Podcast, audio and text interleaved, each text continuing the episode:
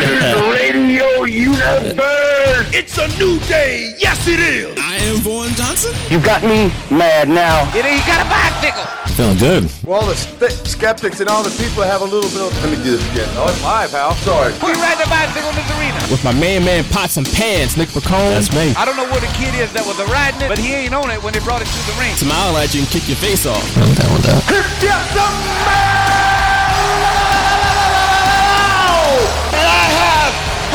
half the brain that you do. But I don't like it when things aren't going my way. Don't you dare be sour. He don't know nothing else. you know that but wrestling. he know that wrestling, boy. Give me a hell yeah. I said, give me a hell yeah. What is up, ladies and gentlemen, out there in internet land, and welcome to episode 268 of The Straight Shooters.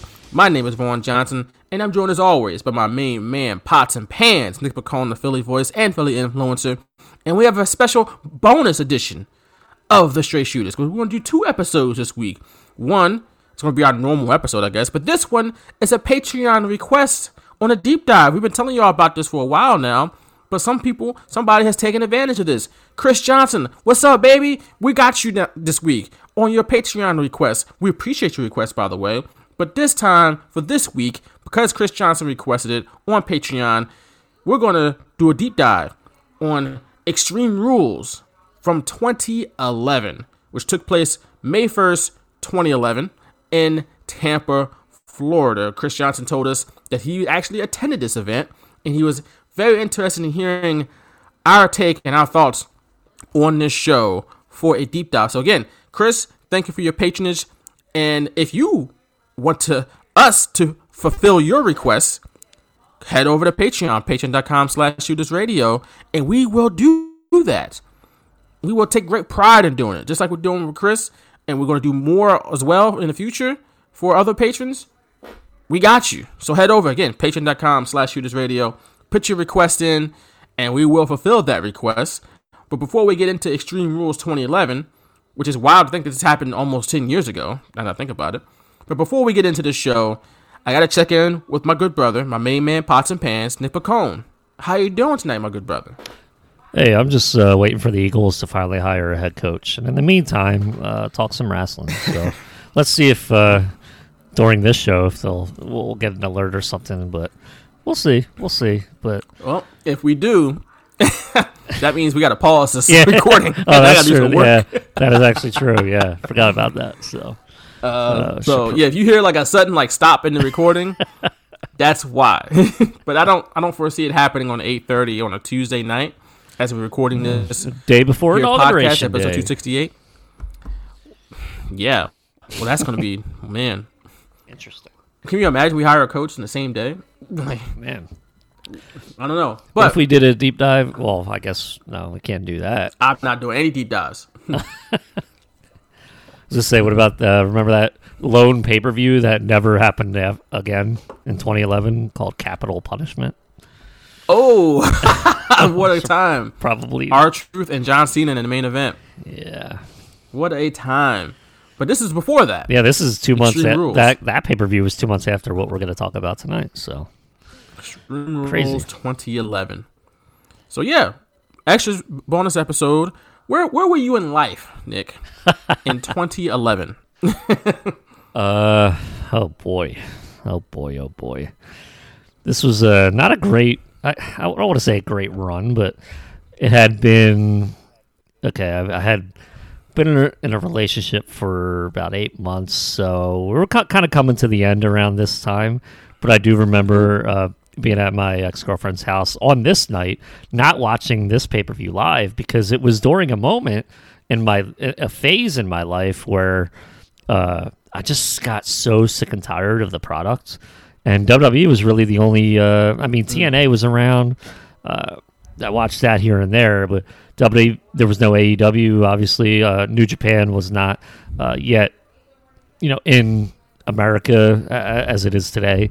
So I didn't. It wasn't really- readily available, even on the internet. Like, yeah, wasn't even on like yeah. YouTube or anything like that. So Uh, Ring of I was Honor was around. so- I mean, obviously, Ring of Honor was around, but Well, yeah. it was, it was good in 2011. But like even around here though, there was no like TV for that. Uh, whatever they had, Right. you know, WGTW, like they didn't show it, uh, which was like the pro wrestling station here for a while when I was a kid. So uh, the local station at least, which actually Shotgun Saturday Night probably would have aired on, but they never did. Jerks. But anyway, uh, so yeah, it was kind of like not in my big wrestling phase.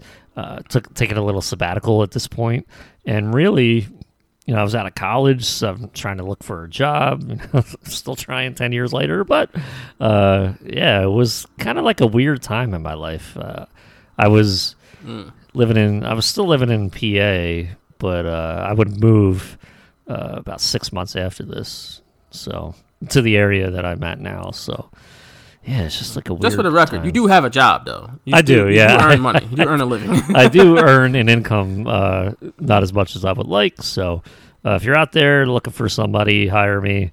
I have a resume. I'll send it to you. Email me, picondec at gmail.com.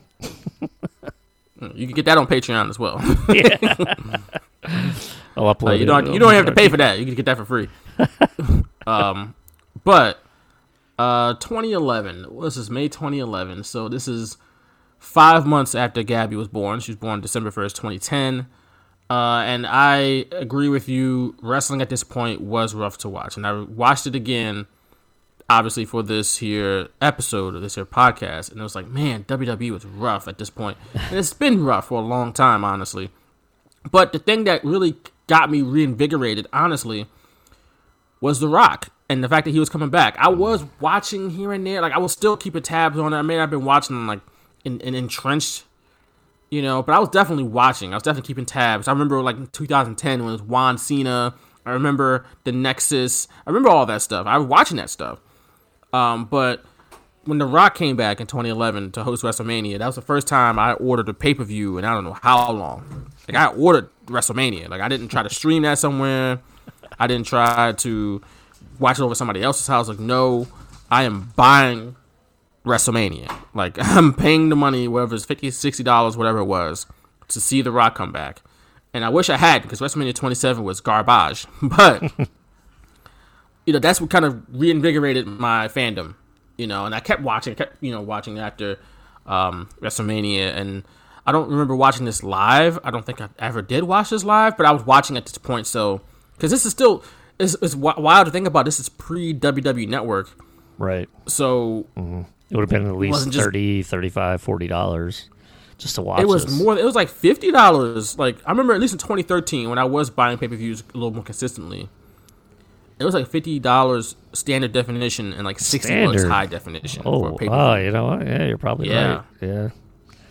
That's It was like it was like who would do that every month? So when the WWE Network came, I was like, never Yeah. ordering a pay per view ever again from WWE. um, but yeah, so I was what he I was 20, 22 years old. I was still in college with a baby.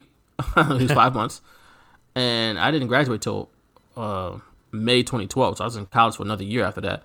Um, but yeah, I was in college, uh, spring semester 2011. Uh, and coming just- towards the end. yeah, that semester. Probably right before the yeah, right before the end of the semester. Probably like another week or two left in the semester in 2011, and that's when the show rolled around. But this might have been um, the first time I've watched the show all the way through um, when we did it for this podcast. So thank you, Chris Johnson, for uh, you know t- suggesting this to us because I had I don't think I've ever seen the show, and but also 2011 WWE, like you suggest, as you said earlier, man, it was tough. We're gonna talk about it. We're gonna talk about all the different things uh, with WWE and just all the different things that happened around the show. Um, but um, Yeah, let's dig into I mean, Yeah, my main thing was there was pretty much no brand extension at this point, and that's where you lose No. me. You know, we need that brand extension, damn it. because when did they start the Super Show nonsense? A little bit after this, uh, I think, like the brand, Because it was pretty much, it was pretty much dead at this point. Yeah, yeah. They did I- have a draft not not not long before did. this because this is the first show after WrestleMania. Yeah, and they did the draft. sure, yeah. They did the draft. Uh, I think the week prior, And I remember that Right. on this show they highlighted some of those picks, not all of them, but they highlighted Right. some of those picks. So uh, nothing really. I mean, they were both going on each show at this point. Uh, I I don't think by this time period it was technically called Raw Super Show, but we're we're not far away from that. And uh, I just I hate that as well, which compounded the yeah. Annoyance I felt for the actual product. And at this point, I was still kind of like, oh, John Cena again. You know, I was in that frame of mind as well. It's just they didn't have a bunch of new talent that was like, I'm excited to see that person. And honestly, mm-hmm. outside of a few exceptions, that didn't really happen until like 2014, 2015, 2016 when NXT Yeah. Yep. started really cultivating new talent and also getting other talent from other promotions. When they finally got away from not using talent from New Japan, TNA, Ring of Honor, that's when all of a sudden they had guys like Finn Balor, Kevin Owens, you know, Red Dragon started coming in, Adam Cole, and all these dope people, Shinsuke, AJ Styles, like all of a sudden their roster became super deep, and they even don't they don't utilize it properly, um, but they still have a dope, deep roster of talent. They don't like again, they don't use it properly, like, but they still have them there. Uh, but back in 2011, that talent, that depth, not quite there. No, and Um, th- th- there was a difference where you kind of see like, okay, Morrison's in a, in a featured spot. The Miz was champion at this point. Uh, R-Truth would main event, and you're like, okay, maybe this is the era where they would start putting new people in those spots and keep them there. But no, it was just you know a few months, and that was it. Nope. Yeah. How many, a few months later, Kevin Nash would be in did? the main event. So Oh God! Oh, Triple H would be in the main event, beating CM Punk. And, hey, yeah, Oh man, yeah, it was rough. It was rough. I mean, yeah. Good just like lord. creative So, wise, everything. Ugh. yeah, and as I said, the, the developmental was bad because John John Laurinaitis is still running it, and he didn't know what the hell he was looking for with talent. he got a bunch of bodybuilders and tanned up people who, I mean, they were probably technically good wrestlers. Just they just didn't know what to do with these guys. They, just, they didn't. Ah, they just didn't have that juice like that people eventually would get in years to come. Like again, Kevin Owens, like Finn Balor, like Shinsuke, Samoa Joe, and the guys didn't even need developmental necessarily. Like Shinsuke and Samoa Joe didn't need developmental, but you know they they recruited these guys. They brought in uh, Bobby Roode. They brought in uh, like again countless guys. They even eventually guys like Baron Corbin, who was a, a, a talent that they developed on their own. Baron Corbin, they, they that's an in-house talent. They develop even like Sami Zayn, who I know like was an indie darling, but he spent how many years in developmental before he finally got called up to the main roster, and he worked without the mask. Like Yeah. he, they didn't they didn't sign him to be El Generico. He became Sami Zayn. And even guys like Cesaro and so many other guys. The, the, the Shield. Let's not forget the Yeah. Shield. Mm-hmm. You know, Seth Rollins, Dean Ambrose, Roman Reigns. They developed all those guys. So, and I know Seth Rollins, Ambrose were indie darlings as well. Uh, but Roman Reigns wasn't, and he's, I mean, he's the best. He's the man right now. Uh, I mean, all three of those guys are made men. So, it took some time, right? but eventually, when at least when NXT became a thing, and John John Laurinaitis wasn't the, the guy running the talent roster, it it but this wasn't it. 2011, they were still in the middle of that time. So Yeah, yeah. we're gonna talk about it. But let's get into Extreme Rules 2011, shall we? Let's. Let's do it. Let's start off May 1st, 2011, like I said, at the Amalie Arena in Tampa, Florida, which is home to the reigning, defending, undisputed Stanley Cup champion, Tampa Bay Lightning. Uh, it should have been the Flyers. Uh, Damn it. they, they're so, Another year. so close. We were. We're number one seed, technically. Yeah, well, that? yeah. Number They, one seed. and then they just ran out of gas. Like, oh, it was brutal. Yeah, Brutal. Damn shame. But also the former home of the five-time Arena Bowl champion Tampa Bay Storm. I knew you would know that. Uh, you, got, you know I did. Who, at one point, were quarterbacked by a former head coach in the NFL, but now offensive coordinator in the NFL. Do you know who that is? Bruce Arians. No, Jay Gruden. Yeah. That's what Jay I said. Gruden. Where's he at right now? Legend. People Where's he at that. now? I think he was in Jacksonville last year. I Oh, don't know if he's still there because they uh, relieved their coach of, yeah. his duties. But um, I don't know if he's going to stay in Jacksonville. But I- I'm pretty sure he's in Jacksonville last year. I can look that Hmm. up. But Jay Gruden, arena football legend, co- quarterbacked the Tampa Bay Storm, and then coached the- their arch arch rival Orlando Predators to two more championships. Oh, wow. You know what I'm saying? Good He's- for him. Good for Yeah, him. he's like a five-time Arena Bowl champion on his own. But yeah, he's offensive coordinator in Jacksonville. I don't know if he's still going to be the offensive coordinator moving forward. But uh, so yeah, that's Amalie Arena. That's all I know about the building. like that the Storm and the Lightning played there. So that's it. Uh, this was, like I said earlier, the first pay per view after WrestleMania, and of course that was hosted by The Rock. And that was that was massive when The Rock came back, and he was already a A list superstar by that point. That was a massive, massive deal, and that was in Atlanta. Uh, that would have been a dope WrestleMania to go to in Atlanta. I didn't get to my first one until two years later, uh, in New Jersey. Uh, but Atlanta would have been dope. But WrestleMania twenty seven, WrestleMania twenty seven was, for the most part, not good. It was not good, just flat out. So yeah, yeah. this is the first show after. This is probably better than WrestleMania, honestly. Okay. I mean, I'm just keeping. WrestleMania. Yeah, I mean, whatever. I, I would probably not have any argument uh, to go against that, especially during this era. I'm probably like, okay. Did you like Snooki's match? She, Snooki I had the match. totally forgot about that. I probably have not watched that Exactly. since it aired. I don't even think I watched WrestleMania live that year. I mean, maybe I did because of The Rock, but I know. it was I, one of those where I, I I, coughed up that stopped. money. I stopped recording them, then I would wait for the DVD to come out, and then I would get the DVD used or something to add Mm. to my collection. Which is probably how I have this pay per view in my collection. I bought the DVD. You know, that's what I did Ah, because I stopped do recording them. The VCRs were out of date. The DVD DVD recorders, you know, for three hours worth of stuff, like the quality wasn't that good. So I would just wait for the DVD to come out. hell, even DVDs were probably out of date by 2011. Wasn't Blu-ray already Yeah, out? I think I stopped around 2012, 2013 at least. Yeah, I stopped. I would still record, uh, you know, Raw, SmackDown, TNA, like on the DVDs, and even though the quality wasn't good, that was before you know they were readily available to stream. You know, it was obviously before the network. Uh, the TNA stuff, you know, was like never anywhere else except on like Spike TV.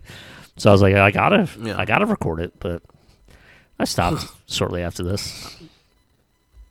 Yeah, I remember remember when I was obviously covering wrestling and, and like when I first started in like 2013, 2014, WWE would send me DVDs of like their like documentaries and like pay per view DVD, you know, DVDs, and I would get like I think I had like bragging rights or like the best TV matches of the 2013, 2014, something like that, or like I definitely had the um, War Games DVD they put out and I think I had WrestleMania 29 and the In Your House DVD they put out uh, a while back, and I think they had the Mick Foley one and the Triple H one, and I think the one they had about I think it was like Madison Square Garden DVD. They had a WWE Championship DVD. It was a bunch of them, and then 2015 hit a hit, and it was like, nope, not doing that no more, because it's like for what?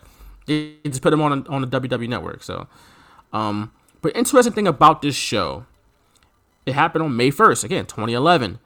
Well, that was the night that the, t- the president at the time, Barack Obama, announced that Osama bin Laden had been killed. And that was obviously a massive deal. You know, you don't have to really d- dive deep into the history of who, who Osama bin Laden was. We all know, or at least most people know. If you don't know, look into it. Google he it. was not a good person. yeah, he's not a good person. He's one of the main people who was named responsible for uh, the tragic events of September 11th, 2001. And it took us damn near 10 years to track him down, and we finally got him. So, the interesting thing about this thing was that obviously Barack Obama said, announced it live to the world. And after the show, John Cena, who, spoiler, wins the WWE Championship uh, for the 10th time, Yeah. he addressed the crowd and told the people what happened because you know you're in the crowd you don't know and i guess you know not everybody in the world was on Twitter at that point. It's still 2011. Uh, nowadays, people would have probably know, like they would get alerts in their phones, push alerts, whatever. But back then, that still was Twitter. was Still only like two, three years old by that point. So he addressed the crowd and told him the news, and was like, you know, it's a great day for America. You know, Johnson's all about America and being patriotic. So at least he that's that was part of his character. So, um, yeah, that was that was big deal back in 2011. I remember watching that live when he when Barack Obama announced that. Yeah, I was uh, probably watching that Phillies Mets game and uh, hearing it, you know, come over. And I remember I was just kind of like laying in bed and uh, just kind of watching, not like nodding off probably because it was kind of late. It was like 10 something. Maybe it was a little before that. I don't remember the exact time that it was stated. Um, but then, you know, the Phillies game was in Philly, so the crowd started chanting USA, and the announcers started talking about it, and they're like, I learned it from ESPN. I the announcer saying it, and then obviously I think we turned it to the news. So uh, clearly, you know, I wasn't even th- this pay per view was not even on my radar. Uh, let alone like the next day on Raw, I think they re-aired, you know, Cena's comments. Uh, they didn't have it on the WWE Network version of this pay per view. They didn't like add it to the end of the show. Um, but on Raw the next night, they had aired it, and that's where I saw like his comments uh, from that. So uh, yeah, just kind of like a surreal, surreal moment because I was I like got chills when I was watching it on the ESPN, and I was like, oh my god, like the USA and how that camera caught that one person wearing the Team USA jersey of Chase Chase Utley, and just like how it, how like symbolic that was at that time, and I just remember. Uh, just being, you know, it, it was it was a weird feeling. Like I got goosebumps. I didn't know what to think. I was like, "Is this real?" Like, you know, it almost didn't seem real because in my lifetime, it, a lot of my adult life, it seemed like they were looking for this guy, like they would never get him. And I, I just was like, "Oh my god, I hope, I kind of hope this is true." Like, you know, it's like that's the guy that was responsible for 9-11. A lot of us, uh, you know, really just wanted justice served. So, uh, very, very interesting night. Uh, but not like I, I'm not even sure if the. I guess commentary didn't even mention it during the main event. So yeah, I guess they just waited till the No. end for Cena to say something to the main crowd. Right, right. But it was- it was a big deal. So if you maybe some of our listeners may not be enough to remember, uh, but yeah, that was a big deal back in May first, twenty eleven. Uh, one thing I wrote down here before the show was that like it felt like even though we're watching the show from ten years ago, not much has changed in WWE from a standpoint of like some of the talent, the way they shoot it, some of the Yeah, production, like oh my god, it killed me, man. it's some obviously some things have changed, but it felt very familiar, and it's been ten years. You gotta think if you watch a WWF show from eighty one to ninety one, t- night and day. Ninety one to two thousand one, night and day. Two thousand one to twenty eleven, damn near night and day. 2011 2021, not that different. like, it's not night and day. No, no, It's not, not that different. And let's look at the talent just to start off. Because I'm pretty sure you look at the talent from 91 to 2001 and 2001 to 2011, you're not going to see the same people. but in 2011, we still got The Miz, John Morrison, who's back in W. He left WWE and came back. Randy Orton, Kofi Kingston, Rey Mysterio, Big Show, and even Michael Cole as an announcer. Hell, you can go over to the other channel, and that- that's not that's not counting people like Cena, who's often on TV, but he's still around here and there.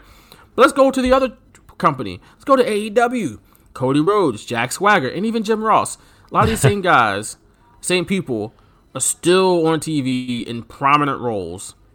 And I'm not saying they shouldn't be there. It's just there used to be more turnover in wrestling. It felt like, and I know things are different now because guys do have more longevity because they are uh, taking a better care of themselves. They're saving their money and they're better people. You know, like where in the 80s and 90s, guys were hate to say it, guys were unfortunately dying young, which is sad. But some guys did, lost their money. Some guys got released, or whatever the case may be. Some guys got injured; they couldn't go for that long. Somehow these guys are hanging around. So one thing, it's like kudos to these guys for still being able to go and work at a high level for this long. I mean, Randy Orton's been around for almost 20 years in WWE. It's crazy to think about. But it's also like WWE, like Randy Orton's still in main events, like still like in prominent matches. Kofi has has transformed a little bit at least. He's changed with New Day and stuff like that. Randy Orton hasn't changed that much. Mm. And the Miz, and John Morrison, are they really that much different? Not really. Sheamus, he's changed a little bit here and there. Rey Mysterio's virtually the same. Big Show's virtually the same. Michael Cole, for the better, he's changed. Thank God. but even some people, I wrote some people have the same music, like Orton, Cena, Mysterio have the same exact music, and it's like, I don't know. I just I don't get it either. I don't. right. I don't understand the uh, complacency with, with a lot of this stuff, and uh, you know, C- Cena is kind of like the guy that you can be like, okay, he doesn't have to change. He built that cachet, uh, much to the chagrin of a lot of you know wrestling fans and marks that were like, oh, turn him heel, turn him heel. But you know, he withstood that, stood the test of time, and now people respect the hell out of him. That and they want him to come back. You know, like it's like they want him to come back and wrestle uh, you know, here and there because they appreciate what he brings to the table. He gets that reaction no matter who it is. Uh, there was a lot of matches on this show that the crowd, it was like almost the beginning of me really kind of noticing the crowds just were not loud, you know, the way they were years past. not into it. Just Not sitting on their hands during the last man standing match. There was like nothing in the middle of the match. It was like beginning, yeah, get your entrances and whatever, and then the ending. You, you got like, you know, the ending, obviously. in the middle, there was not like the crowd was not really into it, and that's part of uh, you know me feeling like, well, if they're not into it and they're they're live there, like it's a different experience for sure when you're there live, and you're probably going to be more into it than if you were watching it at home. But if like they're not into it, why should I be into it? You know, this is stupid anyway. Like, Yeah. and, and the, put my, This is put- stupid anyway. put, put myself in that, you know, frame like CM Punk and Randy Orton, uh, their opening a pay per view with a match like CM Punk's leading the new Nexus, which was already kind of like lame at that point.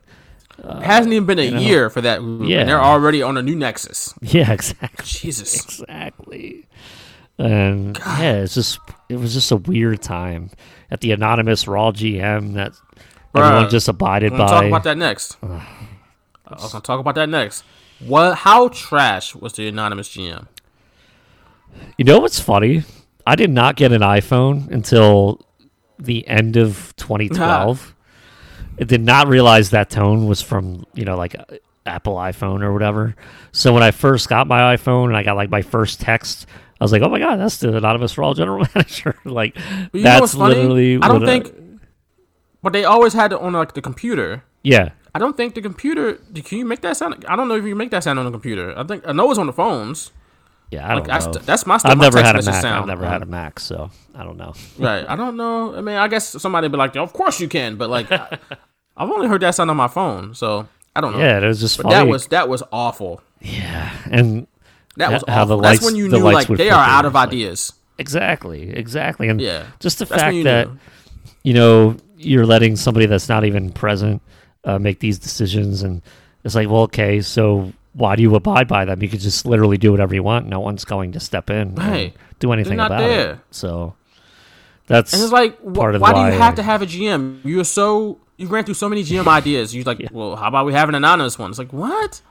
And then they were they're essentially a heel because like Yeah. they would chime in, the noise would go off, and then the person would read it, and I quote, and it's like, oh god.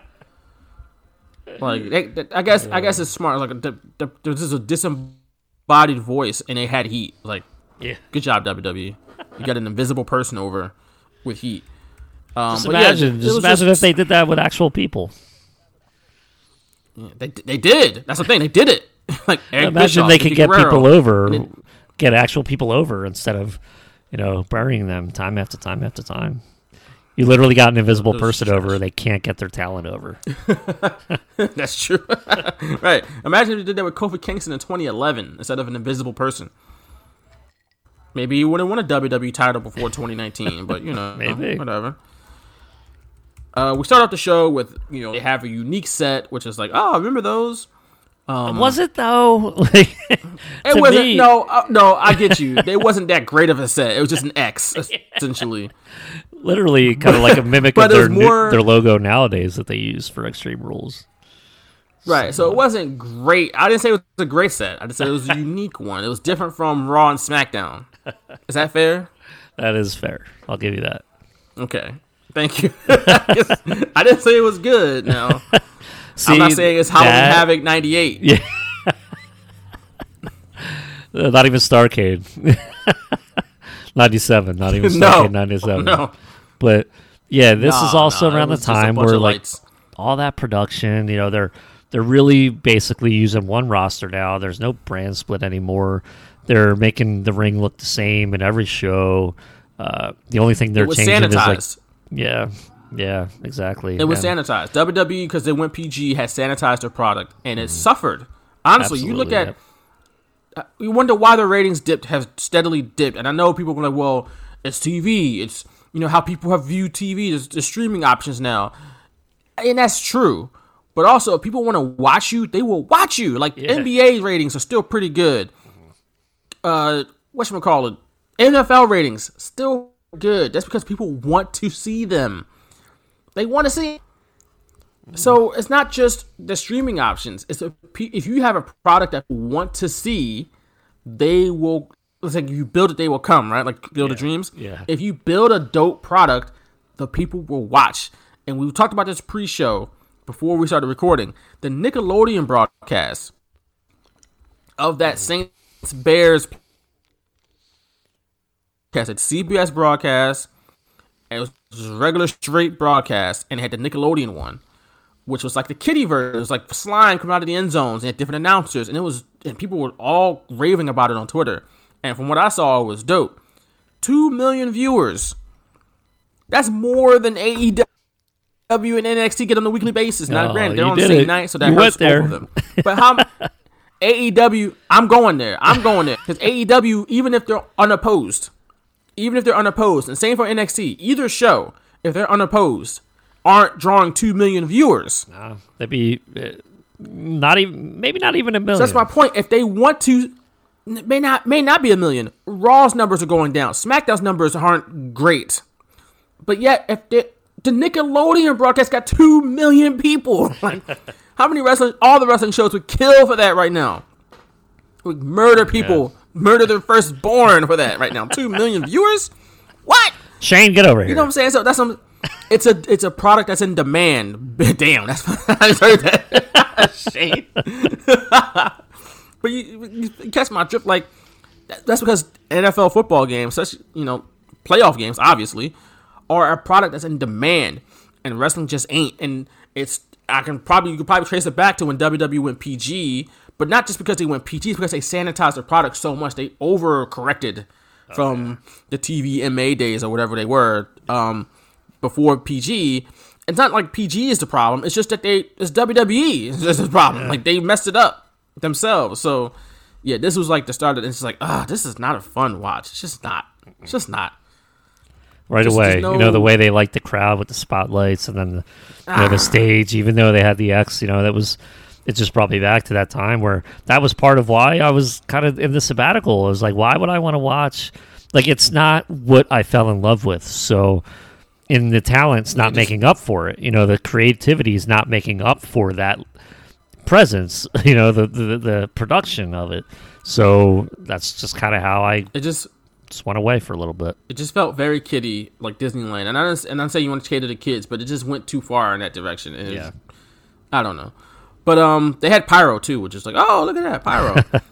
um, on the call we got Josh Matthews. I was like, wow, Jo- Yeah. Josh Matthews was a play-by-play. Josh Matthews, Jerry Lawler, and Booker T. At least Jerry Lawler for the time being until the the match he had later on in the show. Uh, Josh Matthews. I don't love Josh Matthews as a play-by-play. I'm sorry. No disrespect to him. I just he never did it for me. I, It I just will didn't say sound like, and it- it's crazy because when you hear Michael Cole, he's like, okay, I, I I mess with Michael Cole. Josh Matthews just never sounded authentic to me. He always sounded like he was trying to make it like make it exciting. When Michael Cole just he was just good at it. He was just like, yep, I, I believe Michael Cole. Josh Matthews just maybe he's gotten better with time. I haven't watched Impact in a long time, but at this point, at least on this show, he just I just he just feel, didn't feel believable to me. And I know he was still coming into his own as an announcer because he was a former wrestler, and maybe he's gotten much better over the years. But on this night, I I couldn't buy it. I, I will say I thought he was better this night simply because I have you know dabbled in Impact here and there, and I think because it's you know taped so far in advance and they do post production and everything like that.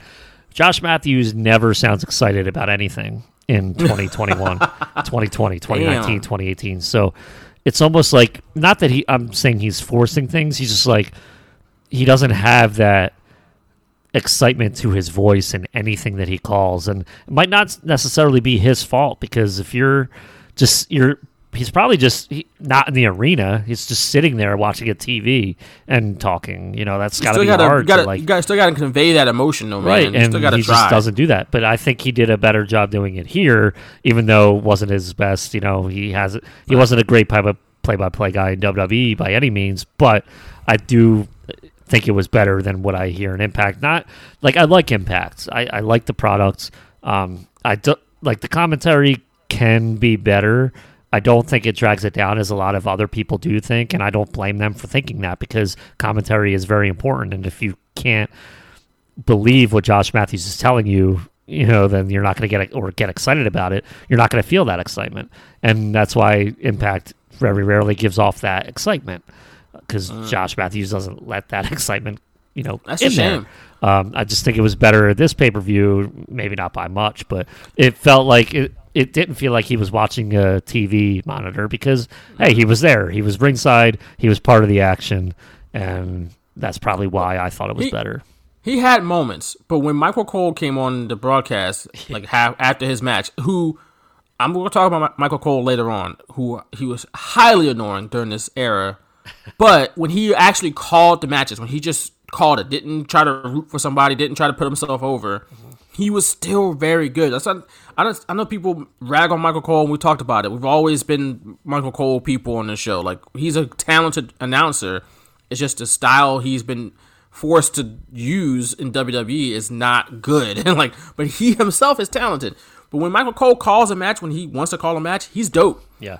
And you can tell the difference between a seasoned announcer and a, a guy who's still finding his voice in Josh Matthews. That makes sense. Yeah, it does. And a great example of that, uh, at least in my, what really brought me into the Michael Cole fold uh, a couple years ago was that uh, UK Championship tournament or whatever that he Mm, yeah. he called uh, over in the UK uh, for the. I That's because Vince wasn't there. yeah, exactly, and that's what kind of I was like, okay, yeah, Michael Cole is definitely overproduced on you know WWE TV, but when he has a chance to just go out there and and call the match, he's really one of the greats of today. He's he's really good. He's a talented announcer. And when he called uh, WrestleMania 30, when you know three years Yeah. from, from this event, when Daniel Bryan won, I thought he was incredible. That's probably one of his best calls.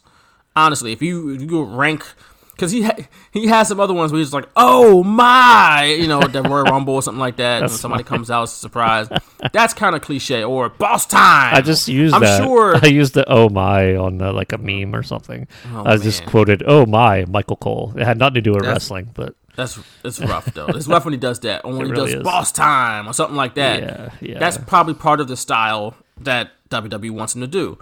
But when he called WrestleMania 30, I'm sure if you look back at his top calls, that's probably that has to be up there. WrestleMania 30 when Daniel Bryan won the uh the, the title, that was dope. So and that was a big. yeah, moment, I so. probably don't To like me. it as much as you. I I, don't I know just thought I he, it was too forced. I don't know. Ah, I thought it was good. Yeah, It wasn't like it was the good. call wasn't terrible, but like him, he's like Miracle on Bourbon Street. It's like, all right, relax, Michael. Like uh, you, he had to get good. that out. He couldn't just let it flow. It's like he had to get it out. Like he could just let it flow in the in the celebration. Like it it's a miracle king on Bourbon Street. Like no, he's it's a miracle on Bourbon Street. Like he had to get the it out. Vikings, When the Vikings beat the Saints in the playoffs a couple years ago on a Miracle, the radio announcer coined it right away. He said Minneapolis Miracle. It's a Minneapolis Miracle. Like Yeah, it's just the way they say it though. comes out. I'm not. It was just forced to me. Like I know he was gonna say that. It was like he. It felt like he had to get it out in a certain amount of time. It's like he can just wait and let it flow. Like it's a miracle on Bourbon Street. To make it sound better. I don't know.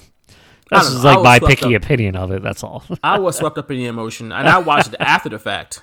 Now I was wasn't. great. I was there, so I didn't hear him call it as it happened. I was watching it after the fact. I was like, "Oh, that was that was good. I thought it was good." But yeah. Moving on, our first match of the night. Starting off hot here, folks. Last man standing, and I said a couple weeks ago on the show. I don't think I'm a fan of last man standing matches. I'm out on last man standing matches. They're just not that fun anymore, or they never were to me. But we got last man standing, Randy Orton versus CM Punk in a rematch from WrestleMania 27 in a match that had a forgettable that was forgettable. Uh, they had the, the the RKO from the top rope, which yet we had seen before, like when CM Punk dives off and RK, Randy Orton catches him. We've seen that before, but we saw it again at WrestleMania. Uh, and here we are again. CM Punk before the pipe bomb was well on his way to being just a wasted talent in WWE. Like, yeah. They had no idea what to do with this guy for some strange, bizarre reason. Uh, he was leading the new Nexus, and he was coming out with Mason Ryan, David Otunga, and Michael McGillicutty slash, who eventually became, I should say, Curtis Axel. And I wrote, this group was trash. Like, period. And I think CM Punk would agree. And it's not really any disrespect to the guys in the group. It's just WWE didn't have anything good for them to do. These guys were suckers with t-shirts on. Yeah. That's what they were. And it's just it's just like this is what you do with your developmental talent. These guys weren't I don't know they were really ready. They just all were just jacked up dudes, at least with Otunga and Mason Ryan. And it just all kind of looked the same and it's just like this is what y'all cultivated. Like NXT now can make some talent and WWE will mess it up. But they they came up not really looking like they had any potential. like, like I know Mason Ryan was a big jacked up dude, and they probably wanted him to be somebody. It just didn't work. It was the next Batista. it was rough. It was rough. Yeah, never. They hoped. Yeah, I mean, like, I, hey, that's what I hoped. I was like, man, because Batista was really gone by by now, and I was like, ah, he's never coming back. So Mason Ryan, you could be the Batista 2.0, but Batista Uh, 2.0. yeah, that's the way like the so unbelievable type acting for me right here when CM Punk came out with the new Nexus and you know he's like, yeah, I got my guys with me. He's like literally pointing at them, be like, we're all gonna take you out, and clearly you knew like, okay, like this is so stupid, like overacting crap just so the anonymous Raw GM can send them out, and it's like. Yeah. it's Really? Bad. Like, why do we do we need that? like, did, hmm. literally, did we need that? Because that Nope. I don't. Ugh. They had to find a way to get the anonymous GM on the show. And this was it. And it was just the was it. Raw GM. It wasn't even the SmackDown GM. It's like Because the nobody, I wrote later on, they didn't care about SmackDown, bro. this is when you realize, oh, they don't give a damn about SmackDown. Well, wait, they I get them, wasn't Teddy Long? him- I guess still the general manager of SmackDown. yeah, but they didn't give a damn. They gave them. We, we'll talk about it later on when they recap the draft picks. But they're like, they got Randy Orton, Sheamus, and Khali and Sin Cara. Okay. Still Mystico, right? This is before like No, who's Sin Cara? the the He was original. never Mystico in WWE. Yeah, No, I know Mystico. the, the original yes. before. Yes, Yeah, the. So- original Sin Cara, he was still Mystico, and they were trying to make ten him years somebody. ago. I can't believe that was ten years ago. It blows my ridiculous. It's so wild, right? They were really trying to make something of Sin Cara, and it just didn't, for whatever reason, didn't happen. It's like they signed him. I, I don't know if he really wanted to speak English that much. But it's like, hey man, you knew you couldn't speak English when you signed him. Yeah, give you- him a you manager if you need it or something. Right, give him somebody that can talk. Like it's all right, but no, they didn't give a damn about SmackDown. SmackDown was taped still. It was still it was taped Yeah. till 2016. Yeah. So yeah, they didn't give a damn about SmackDown. It was only you said the, the Raw general manager, but uh, CM Punk. Let's talk about him real quick because he was like I said, well on his way to just being a, just another guy, just another mid card heel until that promo in June, and even with that promo, they still fumbled that. like, it was handed to them on a golden platter, and they fumbled that. But I, I wrote like, it still definitely raised his profile, like as a as a as a star, and he became a mainstream name because of that run and an eventual title reign he had, and then of course he went to MMA and stuff like that. But uh, CM Punk at this point was not a like big name at all outside of WWE, and then became one because of that promo. It's like how quickly that changed. It was it was kind of wild. Yeah, You almost I- don't even remember pre pipe bomb CM Punk. Right. It's like who was that guy? yeah, and it's so different. Like the way he would act, he would act on camera, um, just such a different character. And I honestly think like that's why you, you talk about the pipe bomb, and then literally right after that, it was like he was the hottest until what was it, SummerSlam, I guess, yeah. uh, when he lost, and then it was downhill from there. Then he But lost to Triple H, but that- they, they gave him the title back. They gave him the title back, and he went on a run. yeah. Even though he didn't main event any pay per views, but he went on a run. Yeah, and I think that's why we could still get so emotionally invested and even call out the crap that we see every week because it literally feels like it can be fixed creatively like the next week if they want it to because they can do it and they can have they could make something hit and resonate with the audience if they wanted to like right now like that's kind of what roman reigns is there are people that are already getting tired of like his long promos in the beginning which is why this past week I, they didn't do like the long promo in the beginning they just had him like at the end um Give me Roman Reigns. Roman Yeah. Reigns is dope. like that just that little switch you know they can flip at any time and make something interesting and they just don't do it and i think it's like people are like oh why do you still watch it then like why you complain about it it's like well at, I, i'm with that at the same time it's like okay well i'm tired of hearing the criticisms because i share them but nothing changes but at the same time they literally can change it on a whim if they want to, Right. and we just don't know if they will or if they won't. Um, so that's where like I get into it. That's what they did with CM Punk in 2011. You know, like right here, it's like wow, like if I his contract's up in June, it's like okay, they're just gonna job him out the rest of the you know until his contract's up. but boom, they completely reverse course and. They have the ability to do that, and they just don't do it as much as I would like them that to. but fast, a star was made overnight. yes, You could do that at any point, like, like you said, like Yep. just flip a switch. Um, this match was pretty standard. I didn't care about Oh, this match at all. dude. And for last man th- th- standing, ridiculously this terrible. match was it was not good. And uh, CM Punk removed the turnbuckle pad, pad at the beginning of the match. I don't think that ever came into play at all in this match. He he did uh, do the slingshot for Orton, um, and Orton hit that in the jaw, but that I was it. Don't that was remember it. that at all. That was the only don't remember that. time. Um, this was like you know mid midway through the match, so not even like after that. Um, yeah, I mean, I, I like you know, obviously the first weapon that comes into play is a kendo stick. It's like That's all they there it is. used. I know a steel That's all they chair, used. uh, like a steel chair. I thought the uh, Russian leg sweep on the steel chair was pretty pretty awesome, but um, Yeah. other than that, yeah, it's pretty standard stuff that we see. Uh, don't really know if it was new to that time frame in 2011, but I mean, like, It's just you have two very talented people. They could do so much. It's just the story wasn't good. Maybe it's just it just didn't work. they didn't even And go throughout the building. Like Last Man Standing, we usually see them go around. It was mainly concentrated around the ringside. Look, like I said, Last Man Standing, not a good. I just don't like Last Man Standing matches. I'm out on them. I'm done.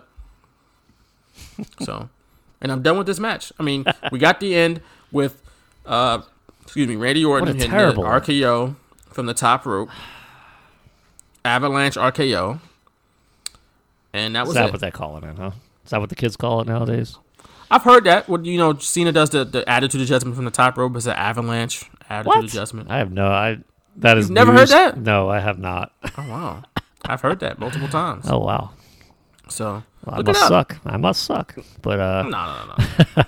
yeah, it was like okay, that's what ended.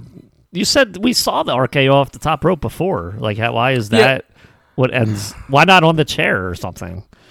I don't. They didn't even go on the chair. They didn't even do it through the announce table. Why not off through the announce table or something? This match is whack. Absolutely terrible. it was whack. It was f- not a good opener, and it was very forgettable. And I'm ready to move on. Mm-hmm. Not even I'd like rather twenty talk minutes. about. it was like barely twenty minutes. It was just. Eh. I'd, I'd rather talk about the "Don't Try This at Home" ad they played right after this match, which is like we're gonna. They got they they have people watching Randy Orton do a RKO from the top rope, and they're like, "Look, don't try this in your house, all right? Right after you watch this, like, don't go out and on your steps something like that and try to RKO your little cousin or something like that from the top of your steps. Don't do this, because you will get hurt." So I thought that was responsible of WWE. I Yeah, guess. I always enjoy these, and it's funny because they don't do those anymore, do they? I don't think so. No, I haven't you seen one mention in it. a while. That, that's that's funny to think about. Yeah, they don't really do that too much anymore. Cause I watch SmackDown every week. I don't really watch too much of Raw, Right. but I watch SmackDown. I don't you. recall seeing those ads. Yeah, Even even during pay per views, I don't really see them. no, not even during Extreme Rules when they popped the guy's eye out and they said don't. Then they say don't try this at home. the horror. Which, by the way, they we're talking about set a guy on Rules. fire. Yeah. Not that long ago. So we're talking about Extreme Rules. There was not one Extreme Rules match on this pay per view. That's stupid. How about how dumb is that? Yeah.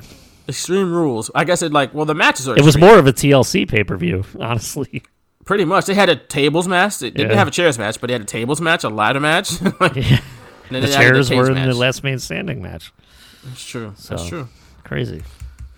So after that match, we get Jerry Lawler. He called one match, and now he leaves the Yeah, announce he position. calls one match and he's gone. Right. What was the point? He calls one match. You could have just had Matthews and Booker T call the beginning of the show. It would have been fine. You could have WWE to this day. Y'all could have two people out there. It's all right. Don't they? Isn't it only Josh, uh, uh, Corey Graves and Michael Cole on SmackDown now? Yeah. I think it's only them two, which is good. That's good. But they have three on Raw. It's Byron Saxton, Todd, Tom Phillips, and Samoa Joe, right? Yeah. I think. Okay. Yeah, I think you so. don't need three. you don't need three. Two. Two is just fine. But he leaves to get Jerry Lawler leaves to get ready for his country whipping match. Which is like what what the hell is that, man? Like Oh man. but then they recap the draft, which I wrote, which would soon be very pointless because, of course, they just blended all the rosters together. It didn't matter. So this is the highlights that Raw got. Again, we're gonna run through this again. just it's so funny. Uh, Raw got Alberto Del Rio, Kofi Kingston, Big Show, and Rey Mysterio. Those are the top guys they got. SmackDown got Orton, Sheamus, Great Khali, who I didn't even know was still in WWE in 2011, and Sin Cara. So no one. so nobody. So yeah, that's that's the draft. Then we get this segment with Sheamus and Teddy Long. He walks in. He Sheamus is in Teddy Long's office and he's upset. He's mad because he's got to defend the United States Championship against Kofi Kingston in a tables match. He's not happy Bonus about this. match. He's so, bonus match. Wasn't right? even advertised. Player, player, I'm gonna, I'm get the people a bonus match. player, player. Sheamus is so upset that he turns xenophobic out of nowhere. Out of nowhere. It's like, what? And he's angry that he has to defend his title, his United States Championship, against someone, that someone being Kofi Kingston, who is not from the United States.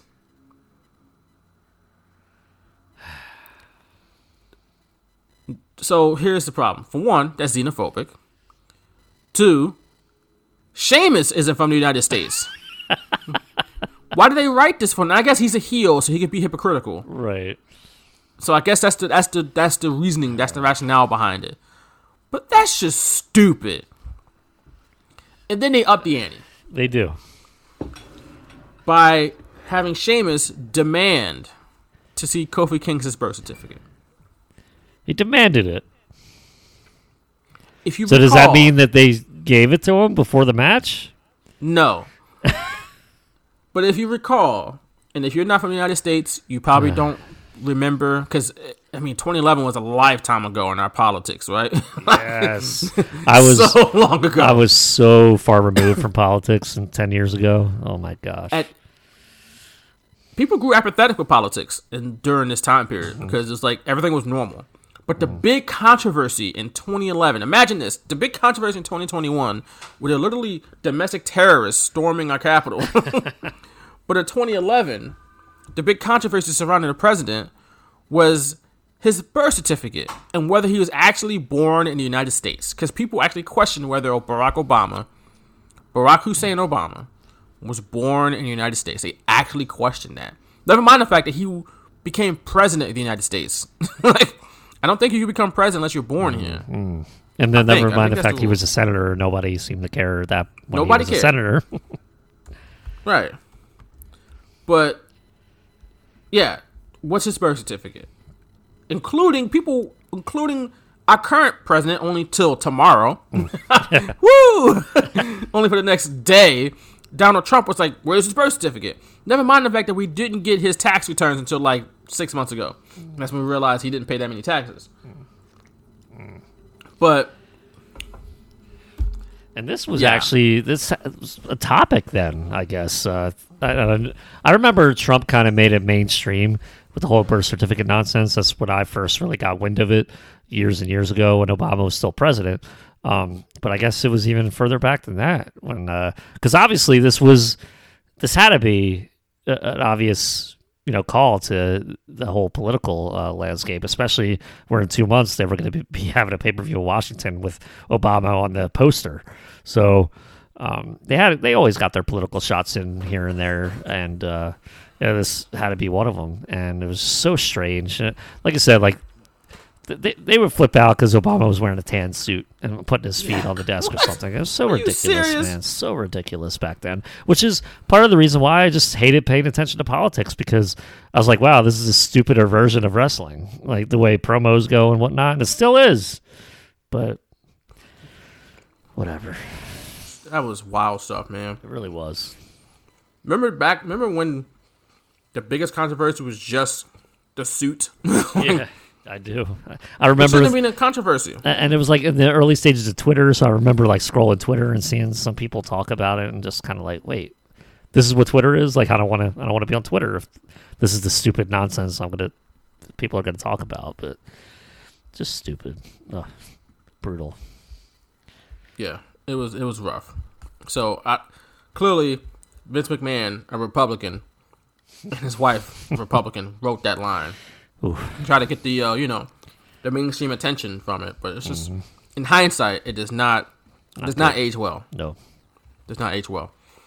So after that Sheamus nonsense, we move on to get a look at John Morrison, who is back there, backstage, I should say, doing that parkour, and that's it. 'Cause that was his character at this point in 2011. He was athletic. He could do parkour. And you see him back there, he's stretching, and he just jumps over some steps for no reason. and they, or, or before that, he looks up and they zoom in yeah, dramatically. Then he just jumps over some steps. Like, That's how you train for a wrestling match. if he could go from the apron and jump over the steel cage 15 feet high and land on the floor, he's gonna be champion. That's it. He was just doing that parkour because he, he he can do parkour. Did you know that? That was literally the depth of his character in 2011 before he left WWE. He's like, no, I think I could do more than just parkour. like, I'm gonna leave. like, Cornball crap right there. it was terrible. Uh, You don't have any ideas? I did not realize how bad it was back then. bad. with bro. this that was his character. It's like they saw him one time do some parkour. Like, you know what? That's you. Yeah, yeah. That's it. Surprised they didn't rename him to Parkour Pat or something like that. Parkour Pat. Something like that. Or give him a stupid nickname like the Prince of Parkour, like the Purveyor of Parkour. Something like. He's the Purveyor of Parkour, like you know the Big Dog or or the Viper, the the, the, the, Apex Predator. You know they get those, those dumb nicknames. I'll tell people. you, the Prince of Parkour is probably definitely a WWE name that they came up with, and they're like, nah, Oh let's go with something I'm else. Certain of it, because I know they have other nicknames for people. I'm thinking, Yeah. of, I'm trying to think of some right now. I can't think of them off the top of my head. But The they used to call uh, Drew McIntyre this the what was it psycho psychotic something was it he was the chosen one for a little bit. chosen one, and then now he's um the Scottish Supernova, right? What? Didn't they What name him that, or was that nickname. somebody else? Scott, I'm sure it's about him. Scottish Supernova. Oh Yeah. God, nobody says that. Nobody says that in reality. So yeah, P- Prince of Parkour. That's uh, John Morrison. Mm. So so after that, Oh no, Trash. Noam Dar was Scottish Supernova. oh yeah, Noam Dar. Did Maybe he had that before he got to WWE. Yeah, Maybe he called himself out in the Indies. I don't know. I forgot about Noam Dar. Wow. Man, Remember 205 Live? I mean, it's still a thing. yeah, like, it is remember when it still a thing, and out? apparently it's got good stuff going on. But uh, do not watch it. WWE gave up on that a long time ago. Mm-hmm. Still technically on technically on WWE It's on the Network. network, yeah, right after uh, SmackDown. They don't give a damn. Um, It's the Scottish psychopath. That's what they call Drew McIntyre. That's what I was thinking of. Scottish psychopath. They love alliteration too. Yeah, Names. yeah. Oh man. Moving on though, we got the WWE United States Championship. Sheamus wearing his Captain America get up, defending against Kofi Kingston. And one thing I noticed, and I thought about at least while watching this match, is like how many guys, or have there been many guys over the last decade that have been more protected than Sheamus? Think about how many times you've actually seen Sheamus lose. Also, how many times do you see people kick out of his finish? Mm-hmm. He's also had like two big returns. Like Yeah. 2015, he came back with the Mohawk and all that. Then he won the mm-hmm. championship. And then he came back again in 2020 and was beating everybody up, just like the pretty much like like 2015 Yeah. again. It's like he's been so mm-hmm. protected. And I get it, he's a big jacked up dude, but it's like he's been Triple around H- for a while. But Triple like H's BFF. There you go. I guess, but like he's been super protected over the years. Kept super strong. He hasn't that's the thing, he hasn't been like consistently a top guy neither. They try to build him up to that all the mm-hmm. time though. Yeah. And it doesn't quite happen. And like 2015 he was WWE champion, but of course that was really for Roman Reigns to take the title from him. Yeah. And it's just and even this year, it's like they were building him up so strong for what? For what exactly? so he could lose to Jeff Hardy in a bar fight. Right, he didn't even. Did he get a WWE Championship match at any point? Uh, who would it? Did he get a match with? Because I remember Braun Strowman was around. He was the, the Universal Champion on SmackDown for a while. Maybe, but I couldn't tell you either way without looking it up. It's like he's he's been built up and kept strong, before for largely nothing super impactful, which is weird. Usually, guys who are built up to the extent that Sheamus has, especially for the length of time, you would expect Sheamus to be a 12 time world champion. like, he's probably won it like twice, three times. Yeah, well, he had the world heavyweight title, right, from He Daniel a- Bryan. And he was And a babyface when that happened. Two WWE championships. So yeah, three times I think. Right. Cause I remember, I remember that world title reign with Daniel Bryan, as you as you mentioned. He was a babyface. babyface Sheamus, what? Yeah. Then he went away and he came back with the Mohawk, and I guess it was 2014 or 2015, something like that. Yeah, teamed with Cesaro. I, that was my favorite Sheamus. Then he had the tag team, the bar. Yeah, Yeah. that was dope. Yeah. And that look, honestly you know, probably- that was my favorite Sheamus. My favorite Sheamus. but like, yeah, it's just. Then he started dressing like a Peaky Blinder in 2020 at some point when he was going against Jeff Hardy. And it's like, Yep. Is it 1925? Like, Which is funny because that's like his out of the ring outfit, but like he still wears the same gear inside the ring, which is kind of cool. Like I'm Mm-hmm. Right. glad they didn't change the ring gear because you know like that's fine. Like he didn't need like an overhaul or anything like that because I think he's good in the ring. I, he's won it. I, I still can't believe he's been in WWE for now 12 years almost. Uh, he won the title Yeah, in 09. 2009. So he, he was Yeah. by the end of 09. So he had to be there at least for a few months. And uh, maybe not the whole year, but, you know, almost 12 years, 12 full years now in WWE, which is crazy. And he hasn't, like, he hasn't been terrible. So, like I said, no, the, but it's been the- repetitive. yeah, I'll give him. He's been kind of I- repetitive this over time at certain periods. this Sheamus I wasn't like a huge fan of. The only part of this Sheamus I liked at this pay per view was his theme song. I was definitely a big fan of his theme song.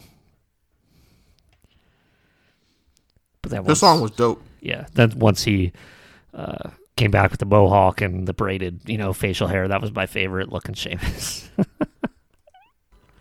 His song at this point was dope. I'll give him credit for that. And Wish it's they still brought it kind of dope. Yeah, It was a it was a it was a pretty good song, but um, it's just interesting his career because again they put him over strong right away. yeah, Like a couple months in, he's beating John Cena in a tables match, but he beat John Cena for the title right away. yeah. And uh, at this point, what Edge was like really the only one to beat Cena for, for a title at least. Uh, I think Randy Orton might have gotten or yeah, maybe yeah. So he, I mean, But, like- two Hall of Famers, you know. Right. so that wasn't like something to be taken lightly. Then he lost to Triple H at WrestleMania, and then he went like kind of just kind of tapered off. Yeah. And then he wasn't even on the main card at WrestleMania in 2011. He was on the pre-show with Daniel Bryan. This was a fight for the U.S. title, and then that got lumped into a battle royal. I don't know if you recall that. They were supposed to have a one-on-one match on the pre-show I do not. at WrestleMania this, in this particular year, and then they, you know, things happened and it got turned into a battle royal or whatever. But um, and then the next year they had the actual match, which lasted like twelve seconds, which kickstarted Daniel Bryan's career, ironically. Yeah, But yeah.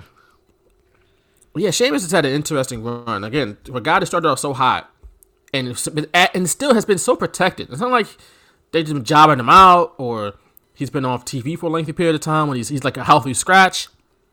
When he's healthy, he's on TV in a prime role in a prime position, and he's only won a title like three times. That's what I'm saying. Like they do all this work for him, and it's like, for what? like, For who? For what? For what? Right, like Ricky Watters. Like what? Okay, all right.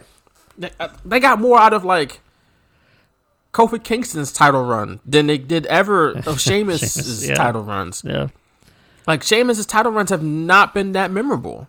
When you really think break it down, and again, let's let's make this clear. We're not disrespecting Sheamus. It's just this is what he's been the position he's been put in over the course of his main roster run. Which you like you said, it's like over a decade. But you look back at title reigns over the last decade, who thinks about Sheamus's? I'm thinking about Kofi's because that was dope. Daniel Bryan's brief run, or Daniel Bryan's run when he was the environmental guy. Um, Brock, give me Seth Rollins when he was WWE champion in 2015. Like, there's some different runs that you're like, oh, look back, I remember that. Jack Swagger, absolutely. No, we're not talking about that. I will talk about maybe even Jinder Mahal because it was so wild that he was WWE champion. Well, yeah, he he was champion for a while too. So He was champion for like six months, bro. Like, you know what's champion for a long crazy? I interviewed him at like while he was champion. It was one of like I did too. the coolest Same things time. I've ever done because you know I didn't go to school for journalism. You know I tried to I started writing after college, so being able to like write for Philly Voice and do these interviews and stuff was awesome. And actually interviewing a sitting WWE champion, like never thought I would be able to do that. So, and Jinder Mahal was the first one, so it was really cool actually. I was like I can Jinder say I interviewed a WWE champion. My interview with Jinder Mahal in 2017, it was before Battleground was here in Philly, I'm sure. Yeah. Um, he was one of the few stories, few wrestling stories I had in the paper in the Inquirer, like because he was a WWE champion, and the editor, the, the arts and entertainment editor, was like, "Hey, I, your wrestling stories, give them to me, and I'll put them in the paper." I was like, "All right, cool." I got the WWE champion on the phone, like, like, and it was Jinder Mahal. So I think I interviewed two WWE champions. I think Seth Rollins when I interviewed him in 2015, he was champion or something like hmm. that. I can't exactly remember. Maybe Matt Hardy was a Raw three. tag team champion when I interviewed him with Bray Oh, Wyatt. there you go. So. There you go. Yeah, Sheamus. Nah. I will say he he's got great mic skills. Like he cracks me up, and uh, you know he's he's like a badass in the ring. So I'm kind of like a Sheamus fan, I guess. I all, like all, all things considered. It's just WWE has like they put in a lot of work to build him up just for like very little payoff in the end. So it's just weird. Yeah. Um, the guy he's facing in this match, Kofi Kingston, hit a crazy double foot stomp and then front flipped out of it, which is like, whoa, that was wild. But one thing I noticed is that, and I didn't even care, really care about the match that much, but Booker T kept saying that Kofi could be like a top guy. He could be a big time player if he just kept, if he stopped catering and pandering to the fans. Stop, you know, playing games, stop jumping around and dancing around and get serious. And then it's like, you didn't hear that? I'm just saying, like, come on, Booker, what the hell? Right. You say the same, it's like- it's funny- same thing today about Big E. Exactly, which is funny. But it's funny that like Kofi's career when he was this character was stagnant as all hell. Yeah. And then it's funny his career kind of shifted for the better when he joined New Day, which turned the the silliness up to eleven. They 100%. turned the comedy and the silliness all the way up, and that group is a legendary group now as a trio. Mm-hmm. Even though Big E's technically apart from the group, but he's still part of the group. But they're in like video games. They got a bunch of stuff going for them now. Kofi Kingston's best run of his career is literally the New Day run. like Yeah. he's this this version of Kofi, nobody cares. But New Day Kofi, everybody cares. And then he won the WWE Championship. Mm-hmm. Like even before the WWE title win, he was already like had the best run of his career with New Day, winning a bunch of tag titles. Doing a, they were always on TV. They were doing stuff outside of wrestling. They went, uh, I think the the new version of all that, the Nickelodeon show, which is a fun. I saw the segment they were in. It was really funny. And then they, he won the title, and he had it for like six months, and took it back to Ghana, and it was that was dope and he nothing changed about him. like he didn't change anything. It's funny how that worked. It is.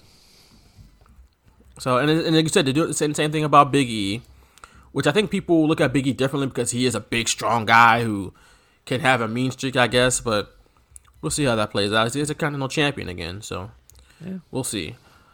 Uh, but this match was it was it was the finish was great to watch, but it was like that came out of nowhere. It was just whoa, that's it. Yeah, Like, yeah.